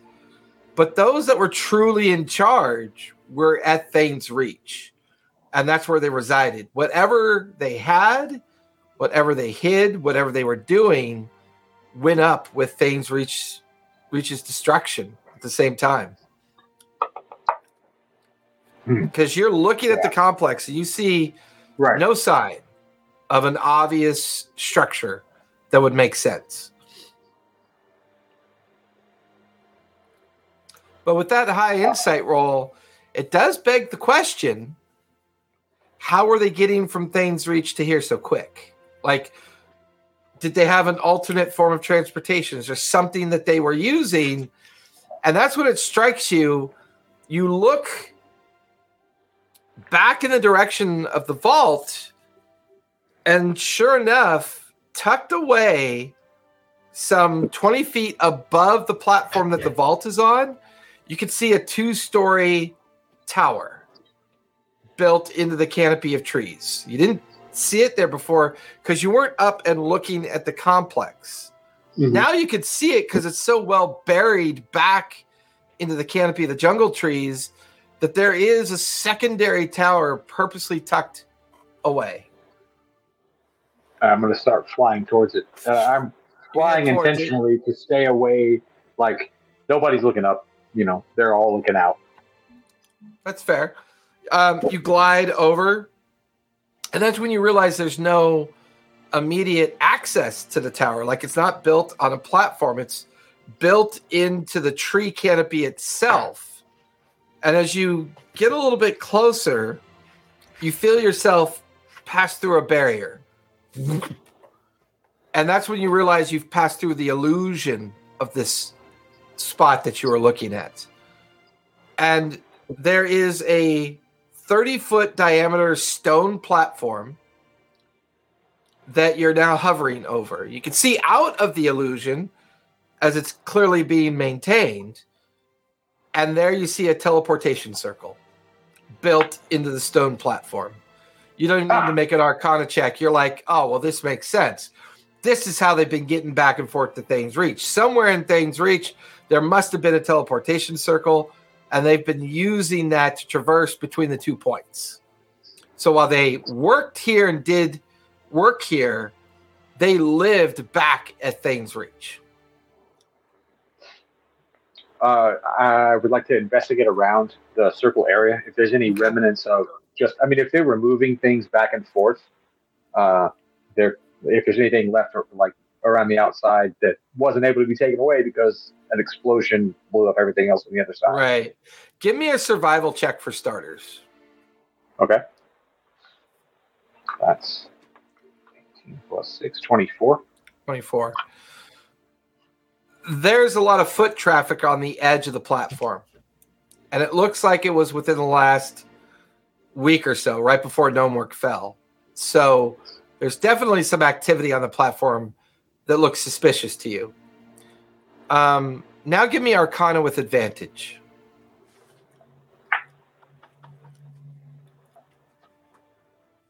Okay, that's 14 plus 7. That's a 21. you begin to examine the teleportation circle in a little bit more detail, and that's when you realize it's still active.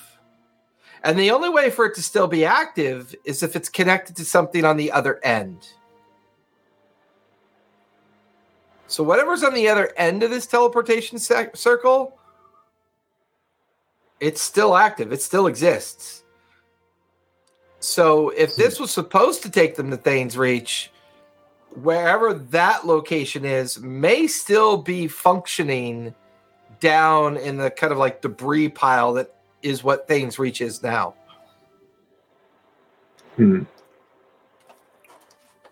So I have a side question about how teleportation circles work. Because if there's stuff on top of the circle there, uh, So on the platform, Maybe- you could see all of the arcanic sigils and writings that denote that it's a teleportation circle.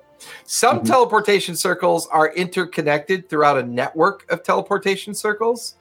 But Mhm. as you read the arcanic writing and the way that this one's built, this one's designed to go only to one, like a single use of one direction. In other words, people can't arrive here unless they know about it from another point. If you're in Nicodranas and you use the teleportation circle to identify this one, you don't see the Nicodranas sigil that would allow that to happen. So this is definitely an isolated teleportation circle. I mean, uh, so but if the circle on the other end had stuff on top of it, It would be destroyed. would- it wouldn't be functional. okay, it would prevent it from. Okay, that's that was the question. Yeah. So if I was to step through this, I'm not in danger of, uh, you know, the uh, what was that on uh, Star Trek when they got the the gray things floating through the stuff, and I'm not in danger of being Yeah, I mean- disfigured on the other side. you get the feeling that the only way those sigils would all still be active is if you were able to teleport to the teleportation circle. okay. Okay. And right now, those sigils are all equally active. So it's connected t- to a functioning teleportation circle. I've put the book and the key in my in my haversack. Uh. Also, um, I'm gonna I'm gonna turn around and look uh, at the other like outside or actually I'm gonna look and see if I can figure out what's what's generating the illusion here. Um, pro- you can give me investigation or you can cast detect magic. Uh, okay. Um, yeah, I'll go on and pop detect magic. Okay. As you do, the teleportation circle gives off the magic as well. Um, in the center of the teleportation circle, you could see a round kind of um, like a round stone that's slightly beveled into the platform. And you could see like a blue illusionary light kind of beaming from it that would be invisible to normal vision. But if you had detect magic up, you'd be able to see it. So as it's beaming upwards, you get the feeling that that's the source of the illusion. Okay. And it is greater illusion. Okay. Uh, so I'm going to try and dispel that, the illusion. Okay. Uh, what level? Greater illusion. Uh, let's take it to. Let's take it to fifth level. Go ahead and give me a d20.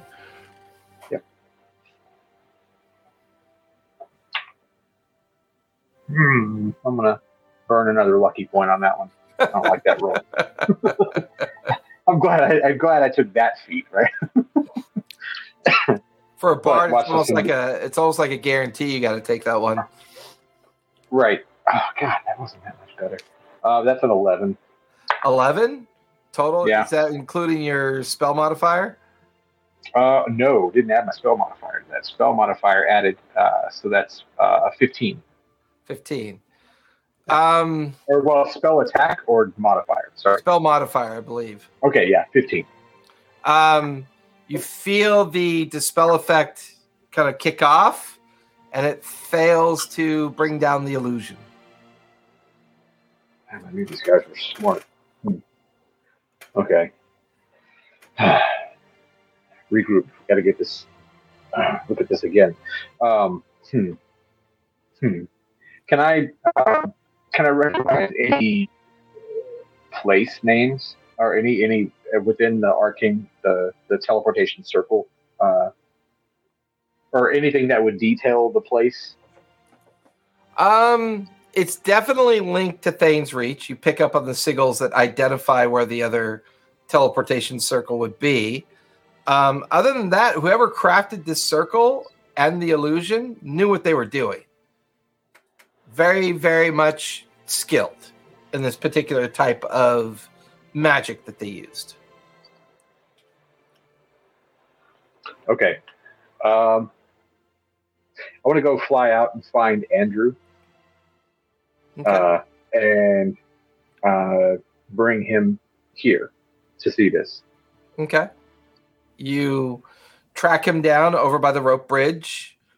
He's like, "Oh, you're still here. um, why are you still here?" You might want to see this. Okay.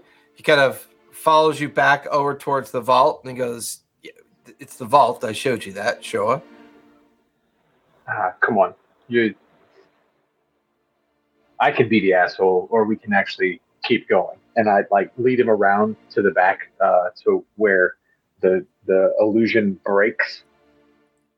As we step through. Shit. What the? F- what? How did you? Are you happy now? How did you know this was here? I, I, I, I, I should go get the captain. No, He stops and why not? I don't know what's on the other side of this yet, and I I don't know that what's on the other side will necessarily be beneficial uh, to what I want. What do you mean? These Vasselheim types, they're all they're very religious, and a a lot of the shit that I've just been through is also very religious, and I and it it, it bothers me, and I, I don't. If we go walking through here, and and there's just um, anything like what I experienced in the last week, um, I don't want them to be a part of it. Okay. Uh, so what do we do?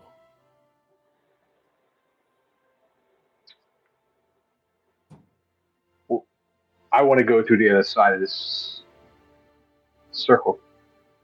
How do you know you can get back? I don't. How do you know you can go forward? It's still activated, and I'm going to point out. active- that I mean- you know, He looks at it and he goes, "So you know how to? You have a teleportation spell? no, Oh, I don't. I think that's the only way you can activate a teleportation circle. Hmm. But you know who might? Who? Have you seen? Have you seen Gribbles lately? Uh, yeah, he's still over at the council, um, hammering out details with the the Vasselheim folk.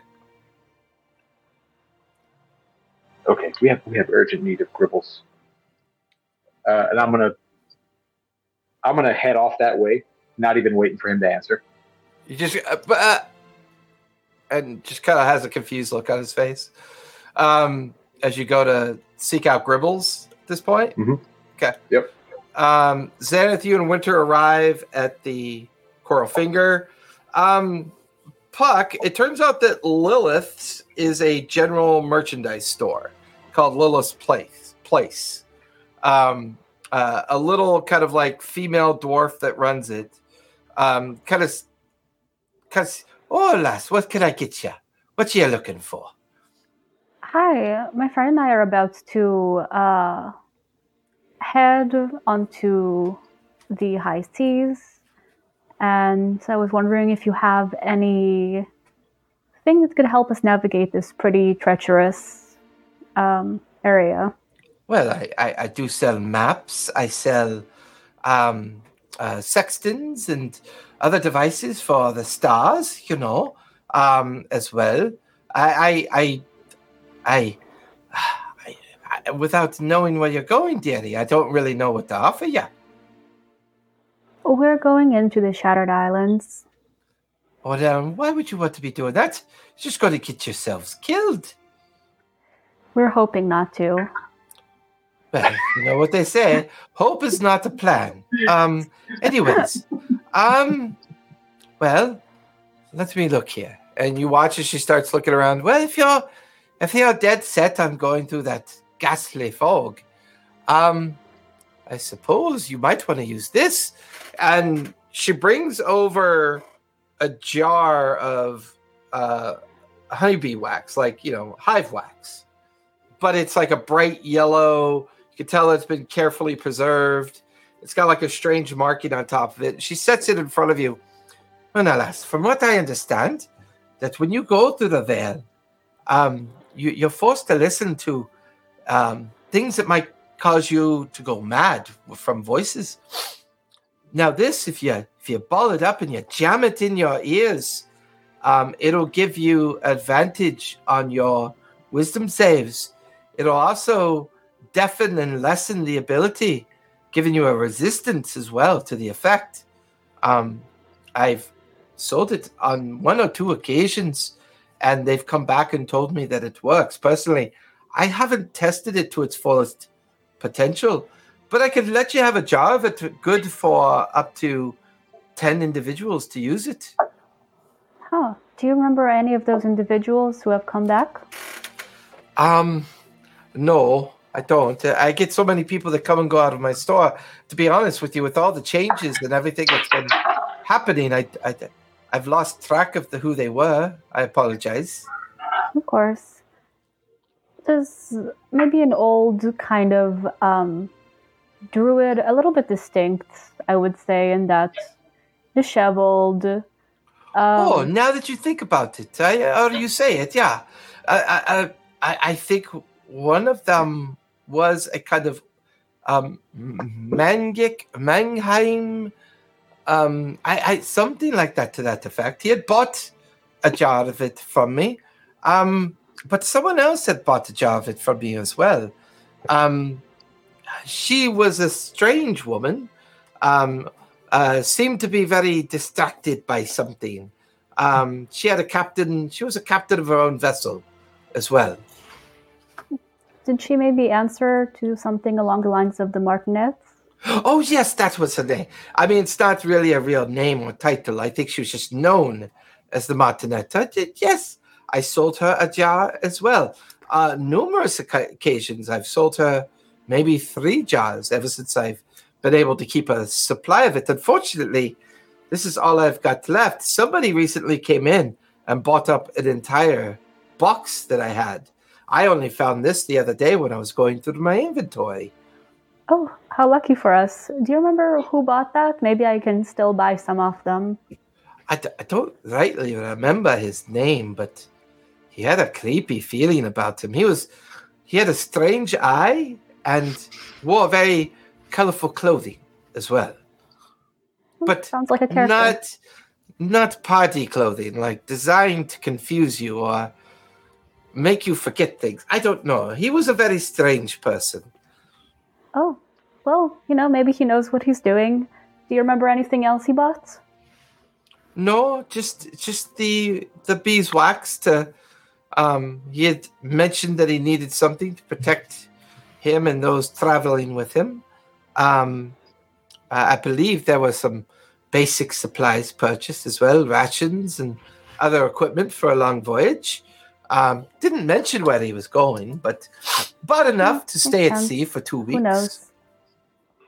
Oh, sorry, my Wi Fi is being a nightmare today. Uh, bought enough equipment and supplies to be at sea for two weeks. Two weeks. Well, I guess I'll I'll do the same. I mean, or more or less.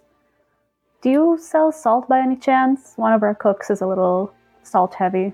Uh, um, sure, I, I'd have kegs and and bags of salt, two pounds, five pound, twenty pound bags. We're surrounded by ocean. It's pretty cheap to make. Oh, that's true.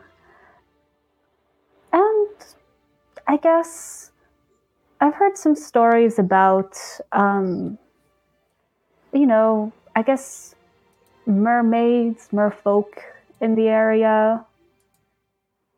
do you know anything about that? Anything, any good luck charms? Honestly, we're kind of grasping at straws, so anything is all that you can think of would be huge help. Uh, give me persuasion check. more than a one, more than a one, more than a one.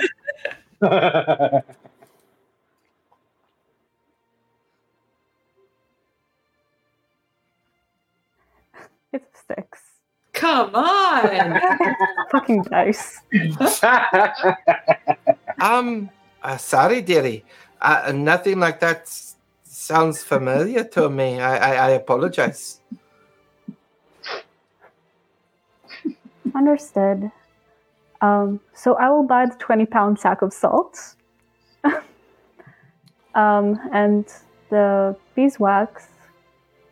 Oh, yes, the uh, beeswax. Um, that will cost you 450 gold for that, um, Uh, as it is a magical um, and, uh, uh, device. So sorry, Um, my internet blipped again. Do you mind? Uh, just a few. Um, so my, my internet today is a nightmare. Um, uh, the beeswax will cost you 450 gold.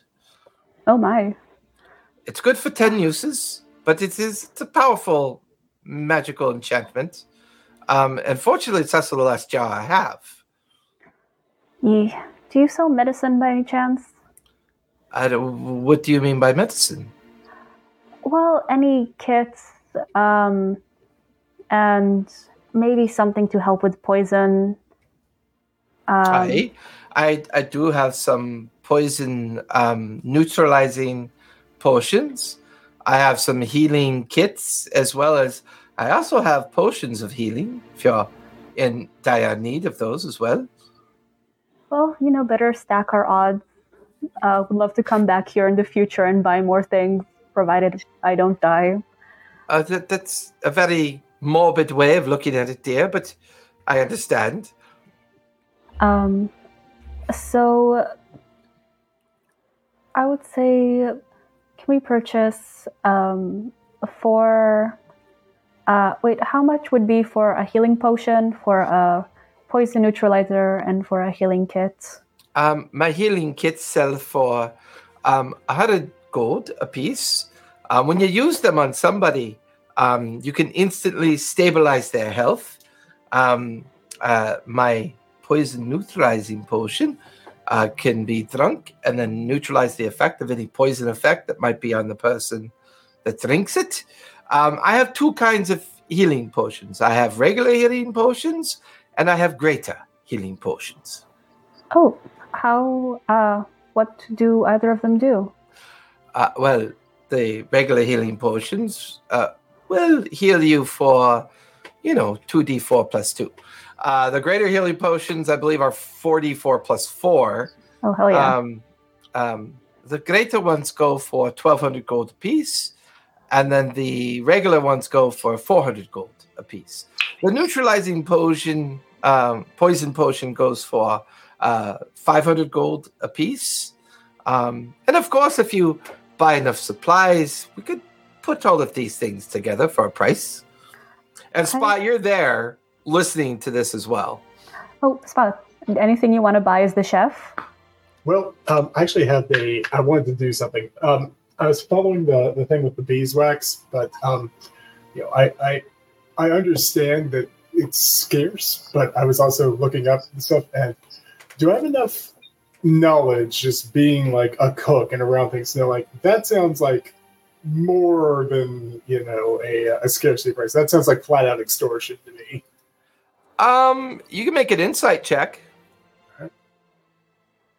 Also, if you want to do persuasion on that uh, earlier roll, uh, maybe uh, maybe uh, uh, Spot is more persuasive. Yeah, I got a uh, a fourteen on my insight. 14 you get the feeling that the price has gone up because of people buying it that there that there's been such an extreme demand lately Hmm. that she's clearly jacking up the price because of demand Okay. Um, well, let me see. Uh, do you mind if I kind of go through and just see if there's anything that I don't think the galley can live without? You know, maybe maybe look at some kind of deal. You know, uh, and i mean the the merchant shop is filled with like um uh, fresh foods canned foods tinned foods dried foods all manner of like seasonings and things, components too, components that you might need uh, if you're like a, a wizard of sorts that needs those components. Mhm. Um, rope and bits of leather and cloth and boxes and everything that you would need to either travel short distances or long distances are, are basically sold here. Um, I'm going to take a, a quick chance to just kind of examine some uh, some of the food stuff that she has. and just kind of mutter something in thieves' cant under my breath, just to see if she reacts. Ooh. Give me a perception check. All right. Ah, damn it. 14. 14. Yeah. Her I eyes shift percep- her eyes shift to look over at you as if she understood what you said. Okay. All right, I'm going to, you know, kind of continue browsing and just be like, and again, just try to pepper in to a normal, "Hmm, okay, I don't know if I need that." Okay. just kind of like, for like, how much do you really want for this? Yeah. As you do that, the dwarf seems kind of annoyed. We both, yeah, look, we both know. I'm, I'm not going to, you know, stand in the way of someone making some profit, but 450 gold for a jar of beeswax. I know. But it is magical bee beeswax. It requires enchantments and and effort to make it. It gives you resistance to wisdom saves, and it gives you bonuses to your wisdom saves. So if you have to make your way through the veil and you don't want to go mad from the effects, I can't think of a better way to try. Uh, can I try to persuade her that, like, you know, hey, I, I, I might, I'll, I'm willing to pay like vastly more than what uh, I, I think the standard thing is worth, but that just sounds in, like an insane thing. It's like, You give me pers- you give me uh, persuasion. okay, persuasion. Also, can I just say that passive um, looking around to see if there's any kind of celebratory things I can find for everybody else? Like a fun sun hat or like an accordion. Yeah, I mean those are easy enough here. I mean, there's lots of tchotchkes, uh, small musical devices. There's even a series of shelves filled with like firecrackers and noisemakers as well. Oh, hell yeah. Um, Okay, then. I only got a 12, so probably. Twelve. Look, you know, uh, demand determines price. Um, you'd be f- a, a daft fool to to pay that much for papaya when you could just go out to the tree and pull it and buy it uh, and not cost you anything. So it doesn't make sense that you want to give me more money for this and give me less money for that. I, I you're either quite mad or you're just not very good at this. The price on the beeswax being magical is the cost. It's in high demand. I just kind of threw up my paws. It's like, let me ask you this, because um, we have what? There's nothing there to block up maybe 10 people's ears. I'm going to guess we don't, we're not fully settled, but our crew is probably going to be more than that. What do you have anything that might not be as effective, but that should kind of that, but should that should uh, You watch, similar yeah, you to watch she points over to like shelves with boxes, and they all say earmuffs. I got a batch of those like about a year ago, except for one thing. It's never fucking snows here, so they're kind of useless. Uh, you're welcome to them for a copper a piece if you want them. All right, okay, okay. Uh, just out of uh, this, just um, how many total people do we think are going to be part of this crew? Because um, I don't know the size of the ship. Well, you've got Alexander, right, Right. and his immediate crew, and then you've got four Tabaxi, and then your group. That's all you know of currently. Okay. Okay. All right. Um, I'll get a set of uh, let's say ten just to be you know safe, and then just kind of sigh under my breath and pass her the uh, uh, what was it 40, 450 gold. So I'll pass her forty five uh, platinum pieces, Okay. And Yeah, the one to, at the, 4.5, right? to the veil, you're definitely going to want this. all right, so I got those. Uh, anything that Puck needs? Um, are there any like particularly interesting looking spices or foodstuffs or just something? Um, this is a crossroads place, so I mean, there's anything you can think of. She has it. Okay. All right. Um, I don't know how long this is going to go, but um, do you guys do you have like a um, sampler pack's the wrong word, but like just a collection of spices that I could you know just zhuzh it up, just vary the meals because I, I don't know how how often you've been around upstairs. She hands you like a medium-sized leather bag. Uh, fill the spices up in there. I'll charge you ten gold. okay, and I'll, I'll hand her another platinum uh, and just kind of go through and just start. Uh, yeah, you just start chucking everything you can fit in there. Yeah. um, you know, peppers and salts and paprika and uh, you know, and like ginger and nutmeg and like all these spices that coming from all corners of Exandria that ended up here for sale. So you, I will say, you've collected enough spices that when you um, try to make meals that are magical in nature, the DC on your success will be less. In other words, what might be an 18 to make will now be a 15. So these will give you those kind of bonuses for making meals easier as opposed to if they get harder. All right. Well, okay. Thank you. This has been an interesting, uh, interesting excursion. Nice. Wait, okay, so um, I need to buy the healing wards. So before I forget, um, Puck is enjoying this too much, so I'm just gonna really revel in this. Okay, I'm getting a sun hat for Xanath because her helmet might heat up. I'm gonna take the weirdest looking instrument for Earthen, something that seems like nobody can fucking play. Yeah. Um, you know, give him a challenge. um, I'm gonna. Is there like any like uh, cute stuffed animals, maybe in the shape of either a mouse or a cat? sure. Oh, Nice spots. I'm trying to hide that from them. I'm getting like a really pretty mirror for uh, winter.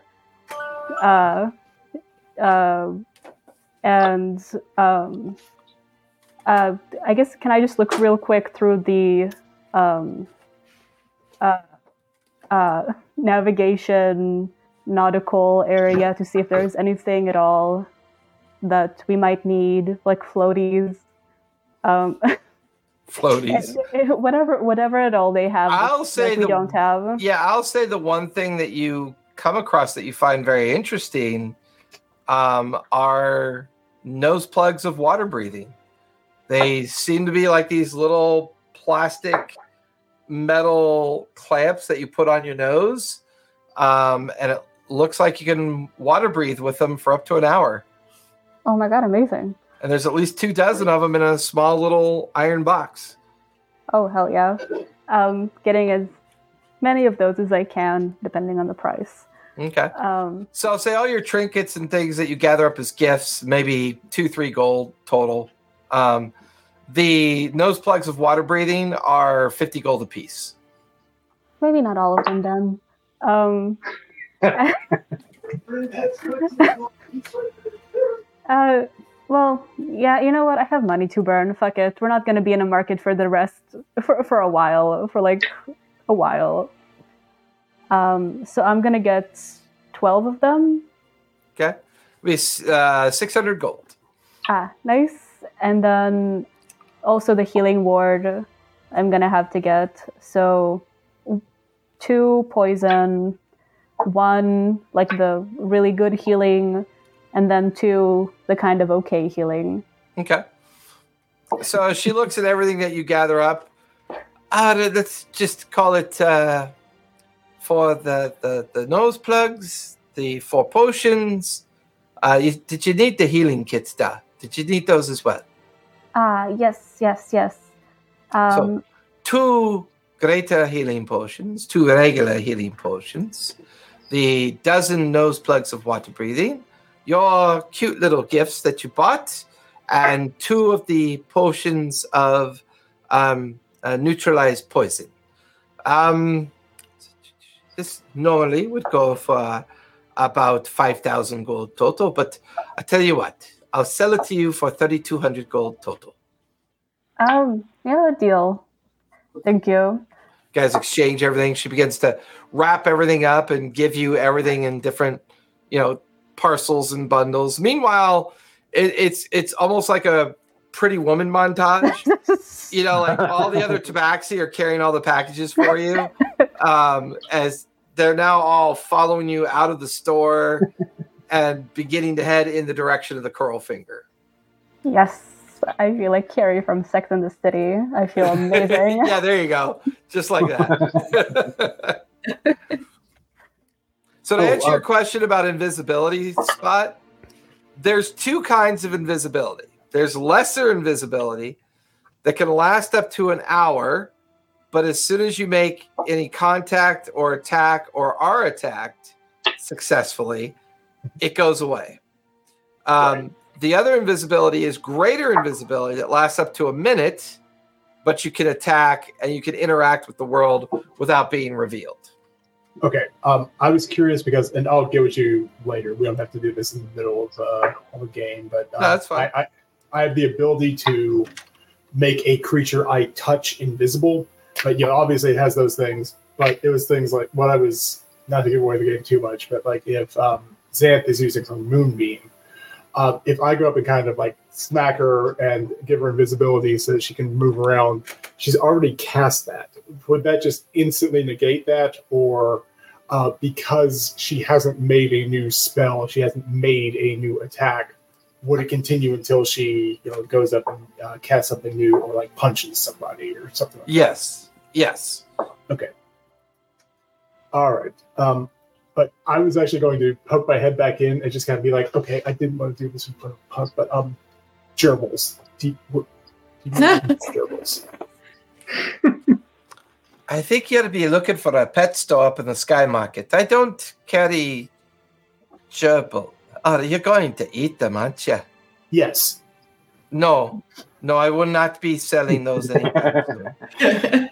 Tabaxi eating habits are very gross, and I, I won't be involved. Sorry. Sky Market, I'm sure the pet store would be glad to, to sell you what you need to eat.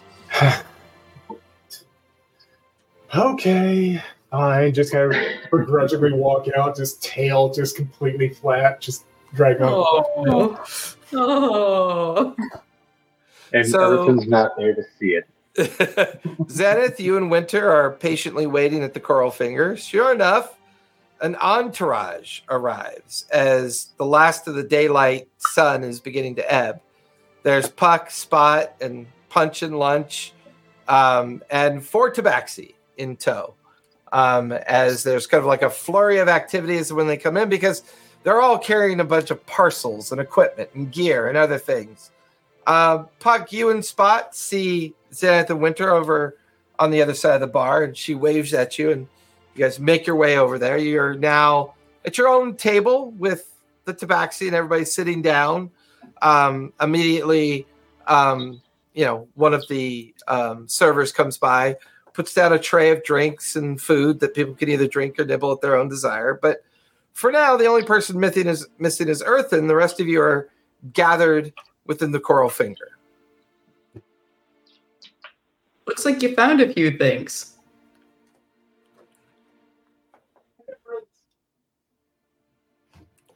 I think that's for you, Puck. Wait, I'm so sorry. Again, my internet today is absolute nightmare. Oh, I was saying, looks like you found a few things. Um, we have found quite a few things, and I Oh, my um, buddies.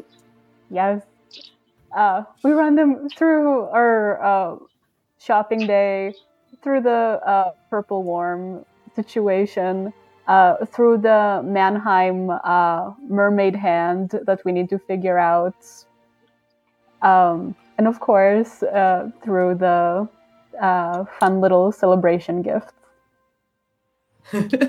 And the whole Oh, time, like- Winter's just like, well, this bear is perfect because I'm in it. yes.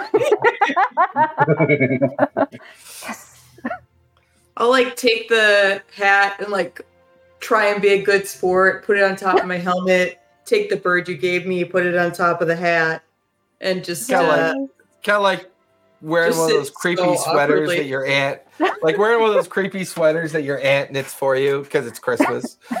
no, see, it's per- it's perfect. It looks perfect. Oh my god. yeah, it's it's really good. Yeah, Ah. it's great. yeah, Winter like takes her mirror and shows it to you, Xanath, and she just whispers in your ear, "You're a really good sport." Because honestly, that looks ridiculous. No, And then she like, goes back to staring at the mirror. If it heats up in the sun, the, the, the hat helps. And it's like It one of those peasant farmer hats, right? Those straw hats that It like sits real- on top of your big helmet. And it almost kind of makes you look like uh like a robot, like with a farmer's hat on it. It's just it's awkward as hell, but it might work. You never know.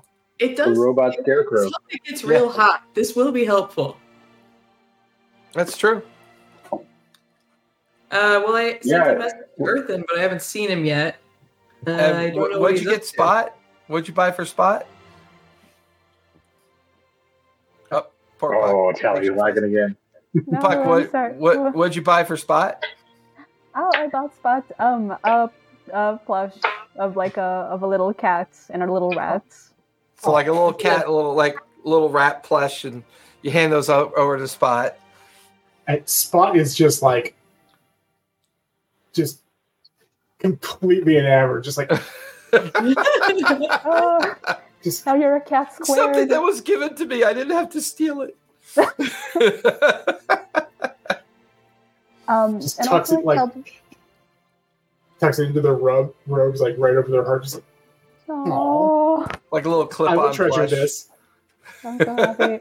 um, and also I tell them about the two shops that might be of interest to them. The one where I got the hand, where maybe their knowledge of Arcana could lead them to something interesting. yeah, that was up at the Sky Market, right? Up above in the Sky Mhm. Market. Yeah, and um, the armor place, which I don't know what their armor situation is, but the Yep. guy is very nice. Guilford's uh, Guilford Smithy over on the other side of the Harbor's Ward Okay, in the warehouse district. okay. Yeah, I wouldn't Appreciate mind hitting that place.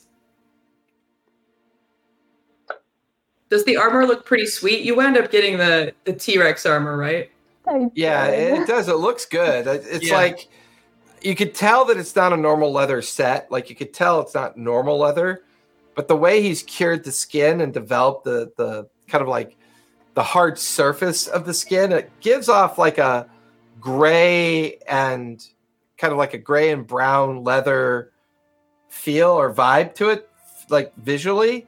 But you could see all of the T Rex nodules, like those little tiny nodules of its flesh kind of tightly compacted together in the armor. So you know it's not traditional leather, as she describes it as being made of T Rex skin.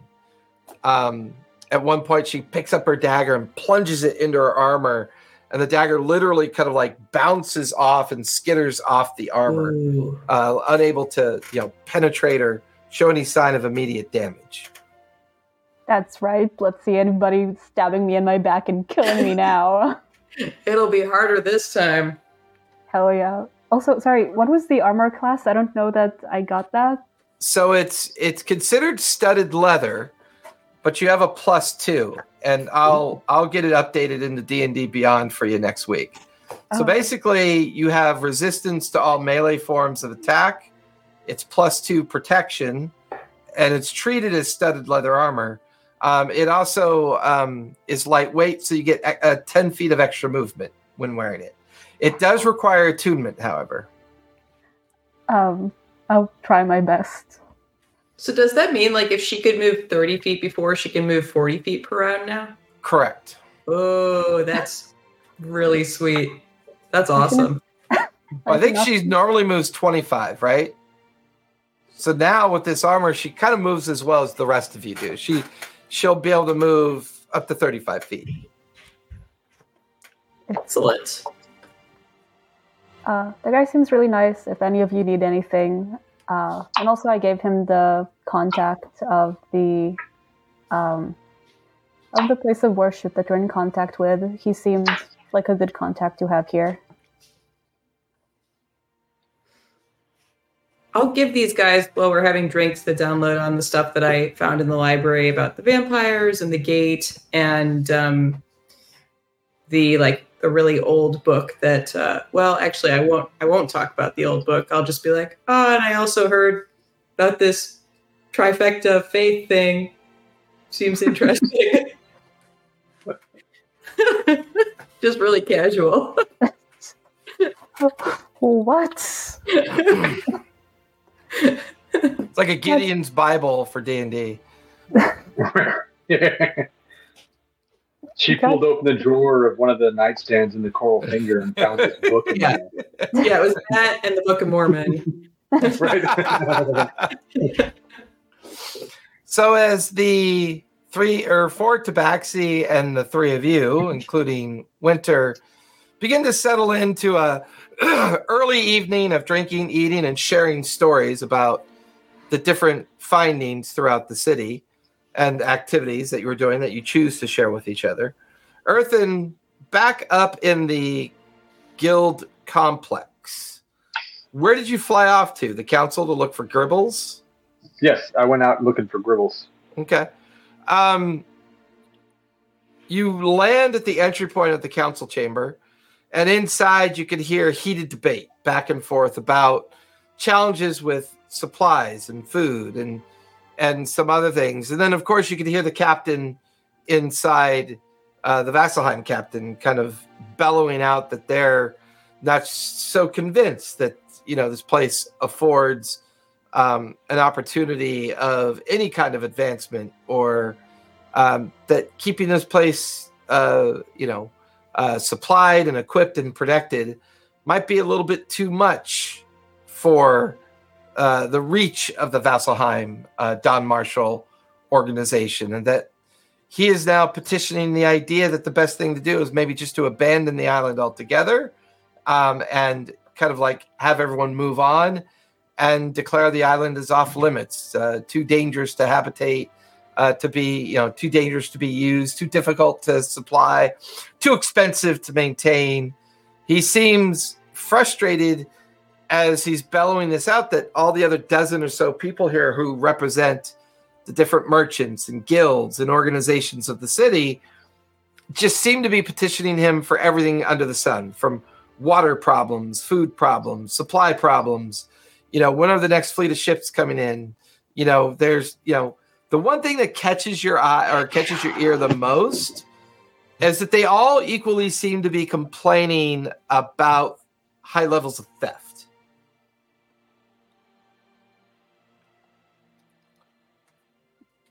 One of the portly uh, merchants, I don't know what you've been told, but I was out over in the warehouse district. My entire inventory gone.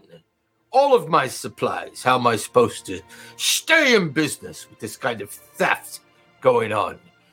And then, like uh, an elven gentleman, I understand what you mean. Uh, my supply of um, uh, kerosene and oils and and other uh, uh, things used to burn lanterns and torches and creosote and such things have gone missing as well. Um, I was over there some two days ago bringing in a fresh supply, uh, and all my inventory is absent. I don't understand. We need guards, and we need people to keep watch of the warehouse districts. How can we recover and make good our intents and purpose here if you can't even keep the wards in the district safe, safe from from being robbed. You look over to see a very kind of like burly dwarf. That's not the worst of it. There's so much thieving going on over in the entertainment district. I can't even keep my tavern open. The only place that seems to be doing well is that damned abominable casino they the Red Eye. And I won't I won't stand for it. Clearly, there's a group of thieves operating out of the Red Eye. Send your people down there to close them down and be done with it. How could you be so daft? And then it just kind of like turns into the noises of an angry crowd, kind of, you know, and then finally the captain goes, Enough! Enough! I understand. I will do what I can. um, and begins to clear out the room. And gods, take these messages. And you know he's now talking to some of the other guards, and eventually, Gribbles is like pinching his nose and like rubbing his forehead as he comes from where the arguments were all taking place. Oh, uh, Earthen, you're back. Um, hello. What's what's what's going on? I have something. I, I found something that I need your assistance with. I I, Uh, I, I cool. could certainly try. I, I'm a little spent. I was going to go home. It's it's it's night. It's you know I I, don't think you're going to want to return home until you see this. okay. Uh, well, lead the way. Show me uh, what you found, and you kind of guide him over to the edge of the illusion. You bring him through, and there's Andrew patiently waiting. Uh, oh, Master Gribbles. Uh, didn't realize you were the one he was going to get. Um, and Gribbles like, uh, is this a what I think it is? That's a well. First of all, that's a hell of an illusion, and that's a teleportation circle. How did you figure out this was here? Um, the same way I've done everything else that I've done on this trip. Uh, so Why not? into it. okay, good, good. Uh-huh. No. Anyways, um, uh, I'm not sure what you think I could do with this. I, I can certainly refer it to somebody else. I guess I don't. I don't know. Gribbles, um, I don't want Vasselheim involved in what may or may not be on the other side of this circle. But why is that? I brought you Why- why- here because I trust you. Uh, that's I fine. But you. what do you think is on the other side of this? The other end of this? Why? Why not trust the group that just liberated my city? The group that now is talking about abandoning your city because Well, you're oh. too much work and too many problems and so much complaining. Well, it's it's it's, it's called a conversation, but if you want to deal in absolutes, you can. I I just I don't understand. What do you think is on the other end of this? I mean, I can clearly read read- Arcana, and and this If I've read the sigils right, this goes back to Thane's Reach. that would make sense. The the higher ups of the of the of the keepers and the makers and the takers, they all resided in Thane's Reach. This would explain how they came back and forth. Mo- all of them, with the exception of the core leadership that died in Thane's Reach, all the other ones are in prison, being escorted by the Vasselheim contingent back towards their city and back towards Isilra. Are they all in prison? How how what what what degree of confidence do you have in that? I pointed out everybody and gave names. Hmm. Those are the only ones that uh, you know of that did not die at Thane's Reach that you don't know may or may not have died at Thane's Reach. He puts a gentle hand on your forearm. Um, Earthen, your obsession is taking you down empty rabbit holes. The gnomes have been dealt with. They're no longer in charge of the city. You and your friends stopped whatever they were doing. It makes sense that they had a way of getting back and forth to where they lived and where they were conducting their business here. But all of that is gone now, Earthen. You seem to cling on to this strange hope that there's still something out there that we don't know about. I guess I'm not understanding why and what it is that you're looking for. Gribbles, what do you know about the Hand of Fate? The Hand of Fate. Well, it's a, it's a, it's a mythos that is part of gnome culture. That the hand that we use to make the devices that we rely on are fated for our intelligence, our gift of construction, and our natural affinity towards magic as well. It's a it's a way of describing uh, the way gnomes believe about themselves, I guess. I'm gonna pull out the key that I found. Well, that's And say, "No." I'm asking you about the hand of fate. Oh, I wasn't aware it was a the. I mean, this is just cultural text that I'm. Oh my, this is quite a fascinating.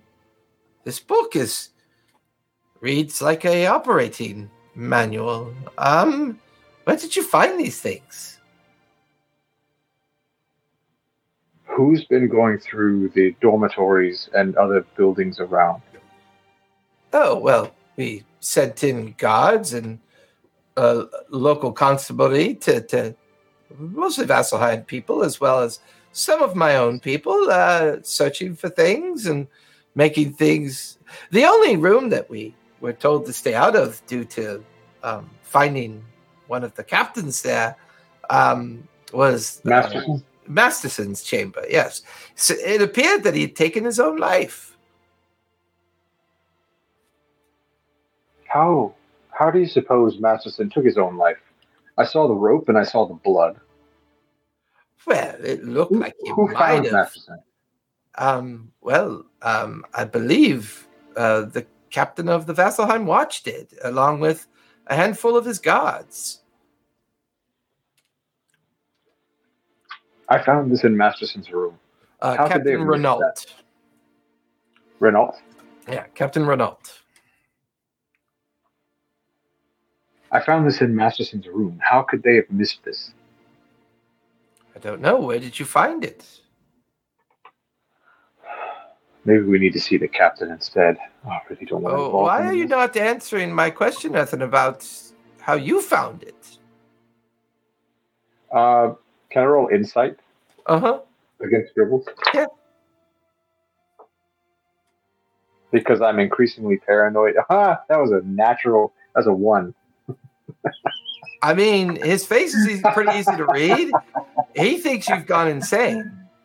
Like he Ah, feels maybe. like he's staring at a crazy person. Crazy. I was crazy once. I uh, I look at Gribbles, uh, and I put my hand on his shoulder. Uh, how to describe to you what I've experienced over the last week, and why I have a sudden mistrust of everything.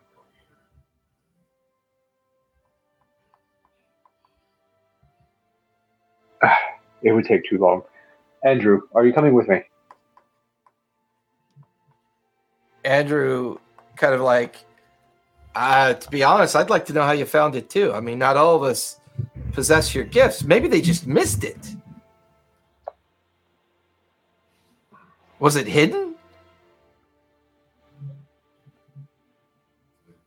Do, do these guys not use any kind of spells to assist in their search for things? Are they just walking well- blind in these rooms? I well- used the basic detect magic walking through the room, and the portrait on the or the pi- picture on the wall was is watching be animated about, and he kind of like, uh, Earthen, you do realize that not everybody is skilled in magic. Th- th- There's not an excess of those that understand how magic works. Unfortunately, there are more of those that are skilled at hiding things than they are at finding things. It could just be simply a mistake. Hmm. Question is, what does the key in the book do? Do you think they're connected to this circle? the circle, maybe the vault. I don't know yet. Well, it does require a key to get into the vault, does it not? Yes, Or perhaps this something key in the gets book- into that vault. then what was it in the book about the puzzle? We have to work out a puzzle to get this to, to get this done. Well, well, no, I, I, I believe your your. So the book seems to read like an operator's manual to activate whatever they've built that they call the hands of fate. This book sounds like something that activates it. The the back the notes seem to talk about uh, uh, that in order to deactivate it requires the solution of the puzzle associated to the device. So perhaps there's somebody else that has the other book that tells us how to do that. This feels like something that they're using if all else fails and they falter in whatever they're doing if I'm reading this correctly, this Hands of Fate could very much destroy the island if we don't figure this out. Which is why I didn't go straight to the vault to open the door. But I'm not really sure you know how to. Most of us don't know how to open the door. I'm guessing at the key. It does feel a little bit too simple. The other possibility is that this key may activate the device. Maybe that's why Masterson took his own life out of guilt, or somebody covered it up. Uh, forgive me if I further sound paranoid, but uh, that's why I'd like to find the captain and see exactly what state Masterson was found in. Well, if you want to know the morbid truth, uh, we have his body in repose uh, down in the healing chambers of the prefect over at the Helm's Temple. We were kind of hoping that someone might want to take on the chance of speaking with dead. Because even Captain Renault was a little bit suspicious about the way that they found Captain Masterson. You know, I have a friend who might be able to do that for us. Oh, Thank you, Thank you Gribbles. You've been awfully helpful. Um, Andrew, uh, yeah. would you come with me? Uh, I would Uh, certainly like to introduce you to my companions.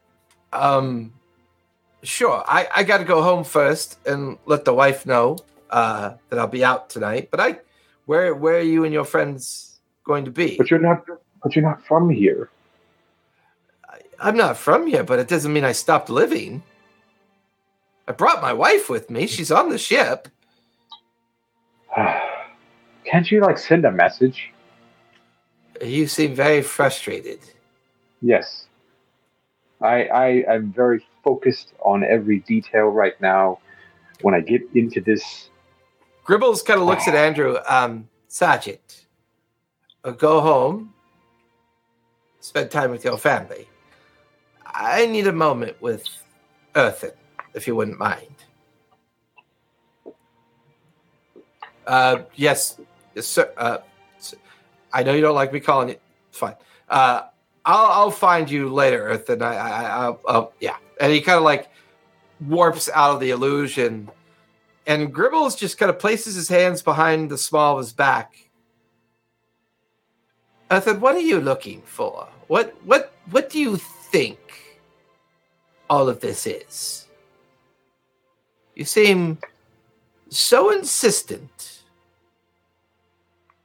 Why can you not accept the fact that you and your friends did this island a- huge service? Yes, there's going to be difficulties. There's going to be complications regarding things. People are going to be purged. People will be found who are hiding. These are the normal things that happen after such things like this an overthrowing of a very vile and contemptible organization like the Copper Takers and Keepers. But they're defunct now, their leadership jailed. Vasselheim can be glib and a little bit over the top from time to time, but this feels like more than that, Earthen. This feels like looking for shadows when there's no sunlight. This this feels obsessive. there are shadows, Gribbles. We've seen the shadows on this island. You and you've there. dealt with and you've dealt with them.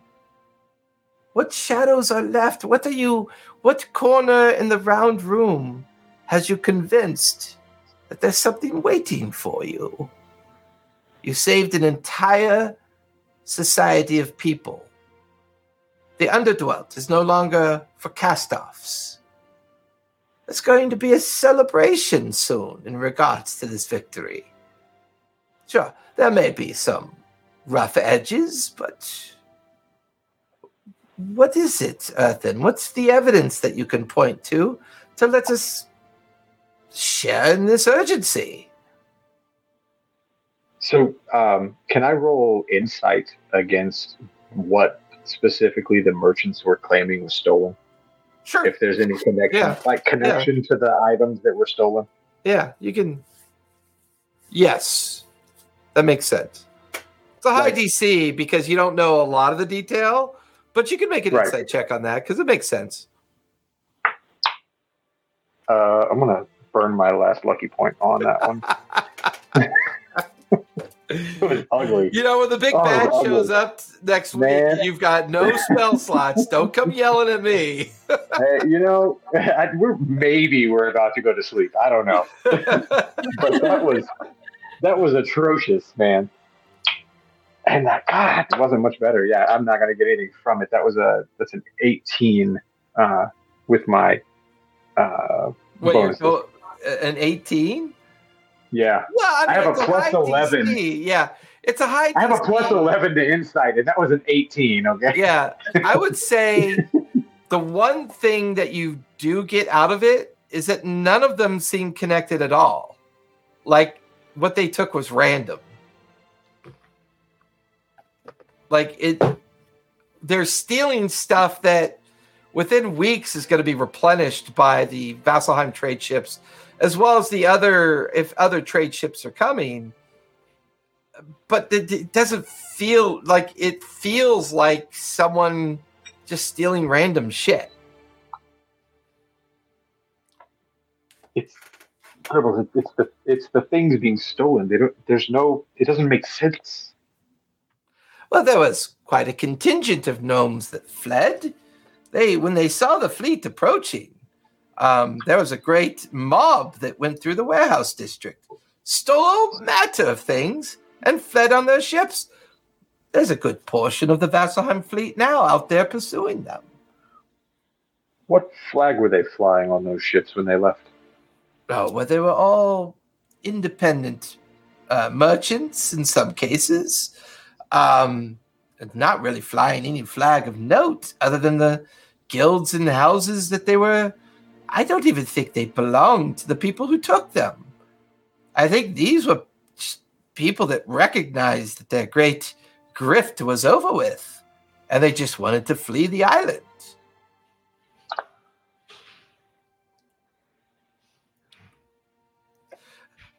Earthen, How long has the, how long has the red eye been open?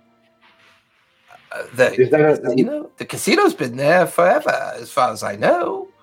The entertainment district is, well, not exactly one of holy principle. I mean, it does have brothels and, and other things for purposes of entertainment, theaters and casinos and gambling dens of all sorts.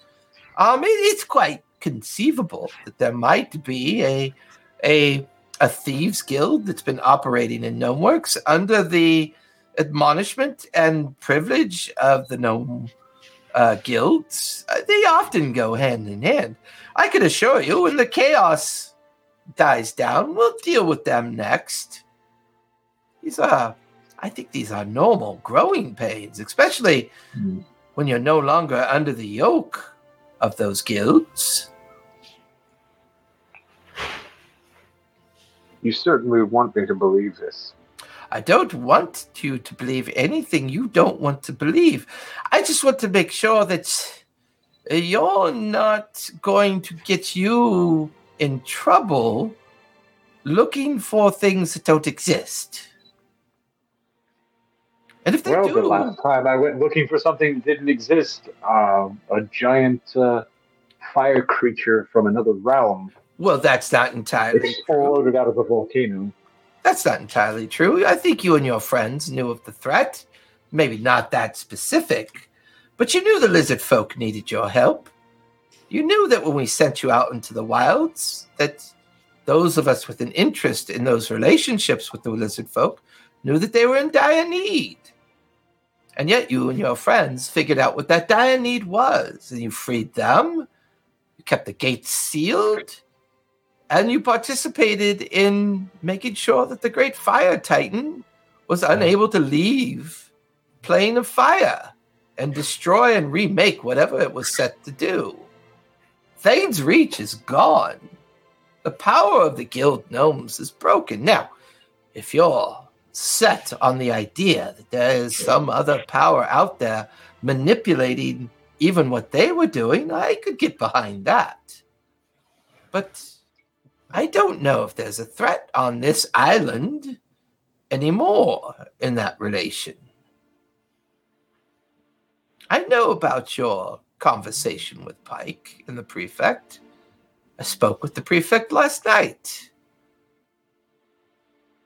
And we're all in agreement that the Shattered Isles, well, in my opinion, is a fool's errand, probably holds a secret that we don't necessarily know all the truth about. Whether or not the eyes of these guilds cast their way in that direction prior to you and your friends helping bringing them down, it's possible. Don't know for sure because they're all dealt with. Perhaps if we could get your young friend to speak with Masterson's remains and ask him some pretty poignant questions about what this Hands of Fate thing is, that could give us the evidence we need to support your concern. You've given me a lot to think about, friend. Well, I was gonna like pat him on the shoulder and uh, start to step through the uh, illusion. you hear his voice. Well, let's deal with this. And you hear the invocation of a dispel, and the illusion drops. As you as you go to pass through it, it drops around you. And you watch as Gribbles looks at the stone in the center of the platform. My my. And he walks over to it and he pulls it out of the center of the platform and hefts it. Well, maybe a reminder of just how good you and your friends really are. Tosses you the Greater Illusion Stone. It does not require attunement. Once per day, you can cast a Greater Illusion that can last either a minute or 30 days.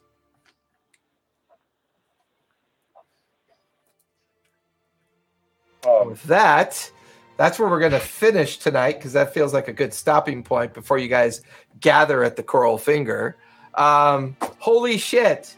I love Paranoid Earth. And I was rolling such good insights on you that it triggered. I have a whole series of narrative content for Gribbles. So it triggered that part of his psyche, of- his personality. And that's why he was grilling you like, what the fuck is this Yeah. guy think is going to happen? Like, he hasn't lived your life. So he doesn't know you've been on the run. He doesn't know right. you know your relationship with the Dwendalian Empire and, and everything that's kind of created your your your paranoid background. So Yep. you know, And it just gets worse the more shit happens. would you guys like to see what the Hands of Fate looks like? Yes. Ooh. nice. Ooh, cool. You know, just a small thing to be dealt with, nothing major. Right. I'm like, you know, I walk up and put the key in the thing and everything resets. And I'm like, oh, shit. I should have known better that after we took a Sunday off and Puck was itching for a, a shopping session. Uh, just in case, I built a battle board just in case you made it as far as I thought you were going to make it, but you know. so are we all good for? Well, actually, you guys all linger. Everyone else, thank you for coming out. Um, we will be back here next Sunday, as far as I can tell. Um, if not, um, you know, hop into our Discord where we talk about all this shit, anyways. But hey, uh, be kind, be safe, and don't forget to play a game. Um, and we'll see you guys next week. Good night, everybody. Bye.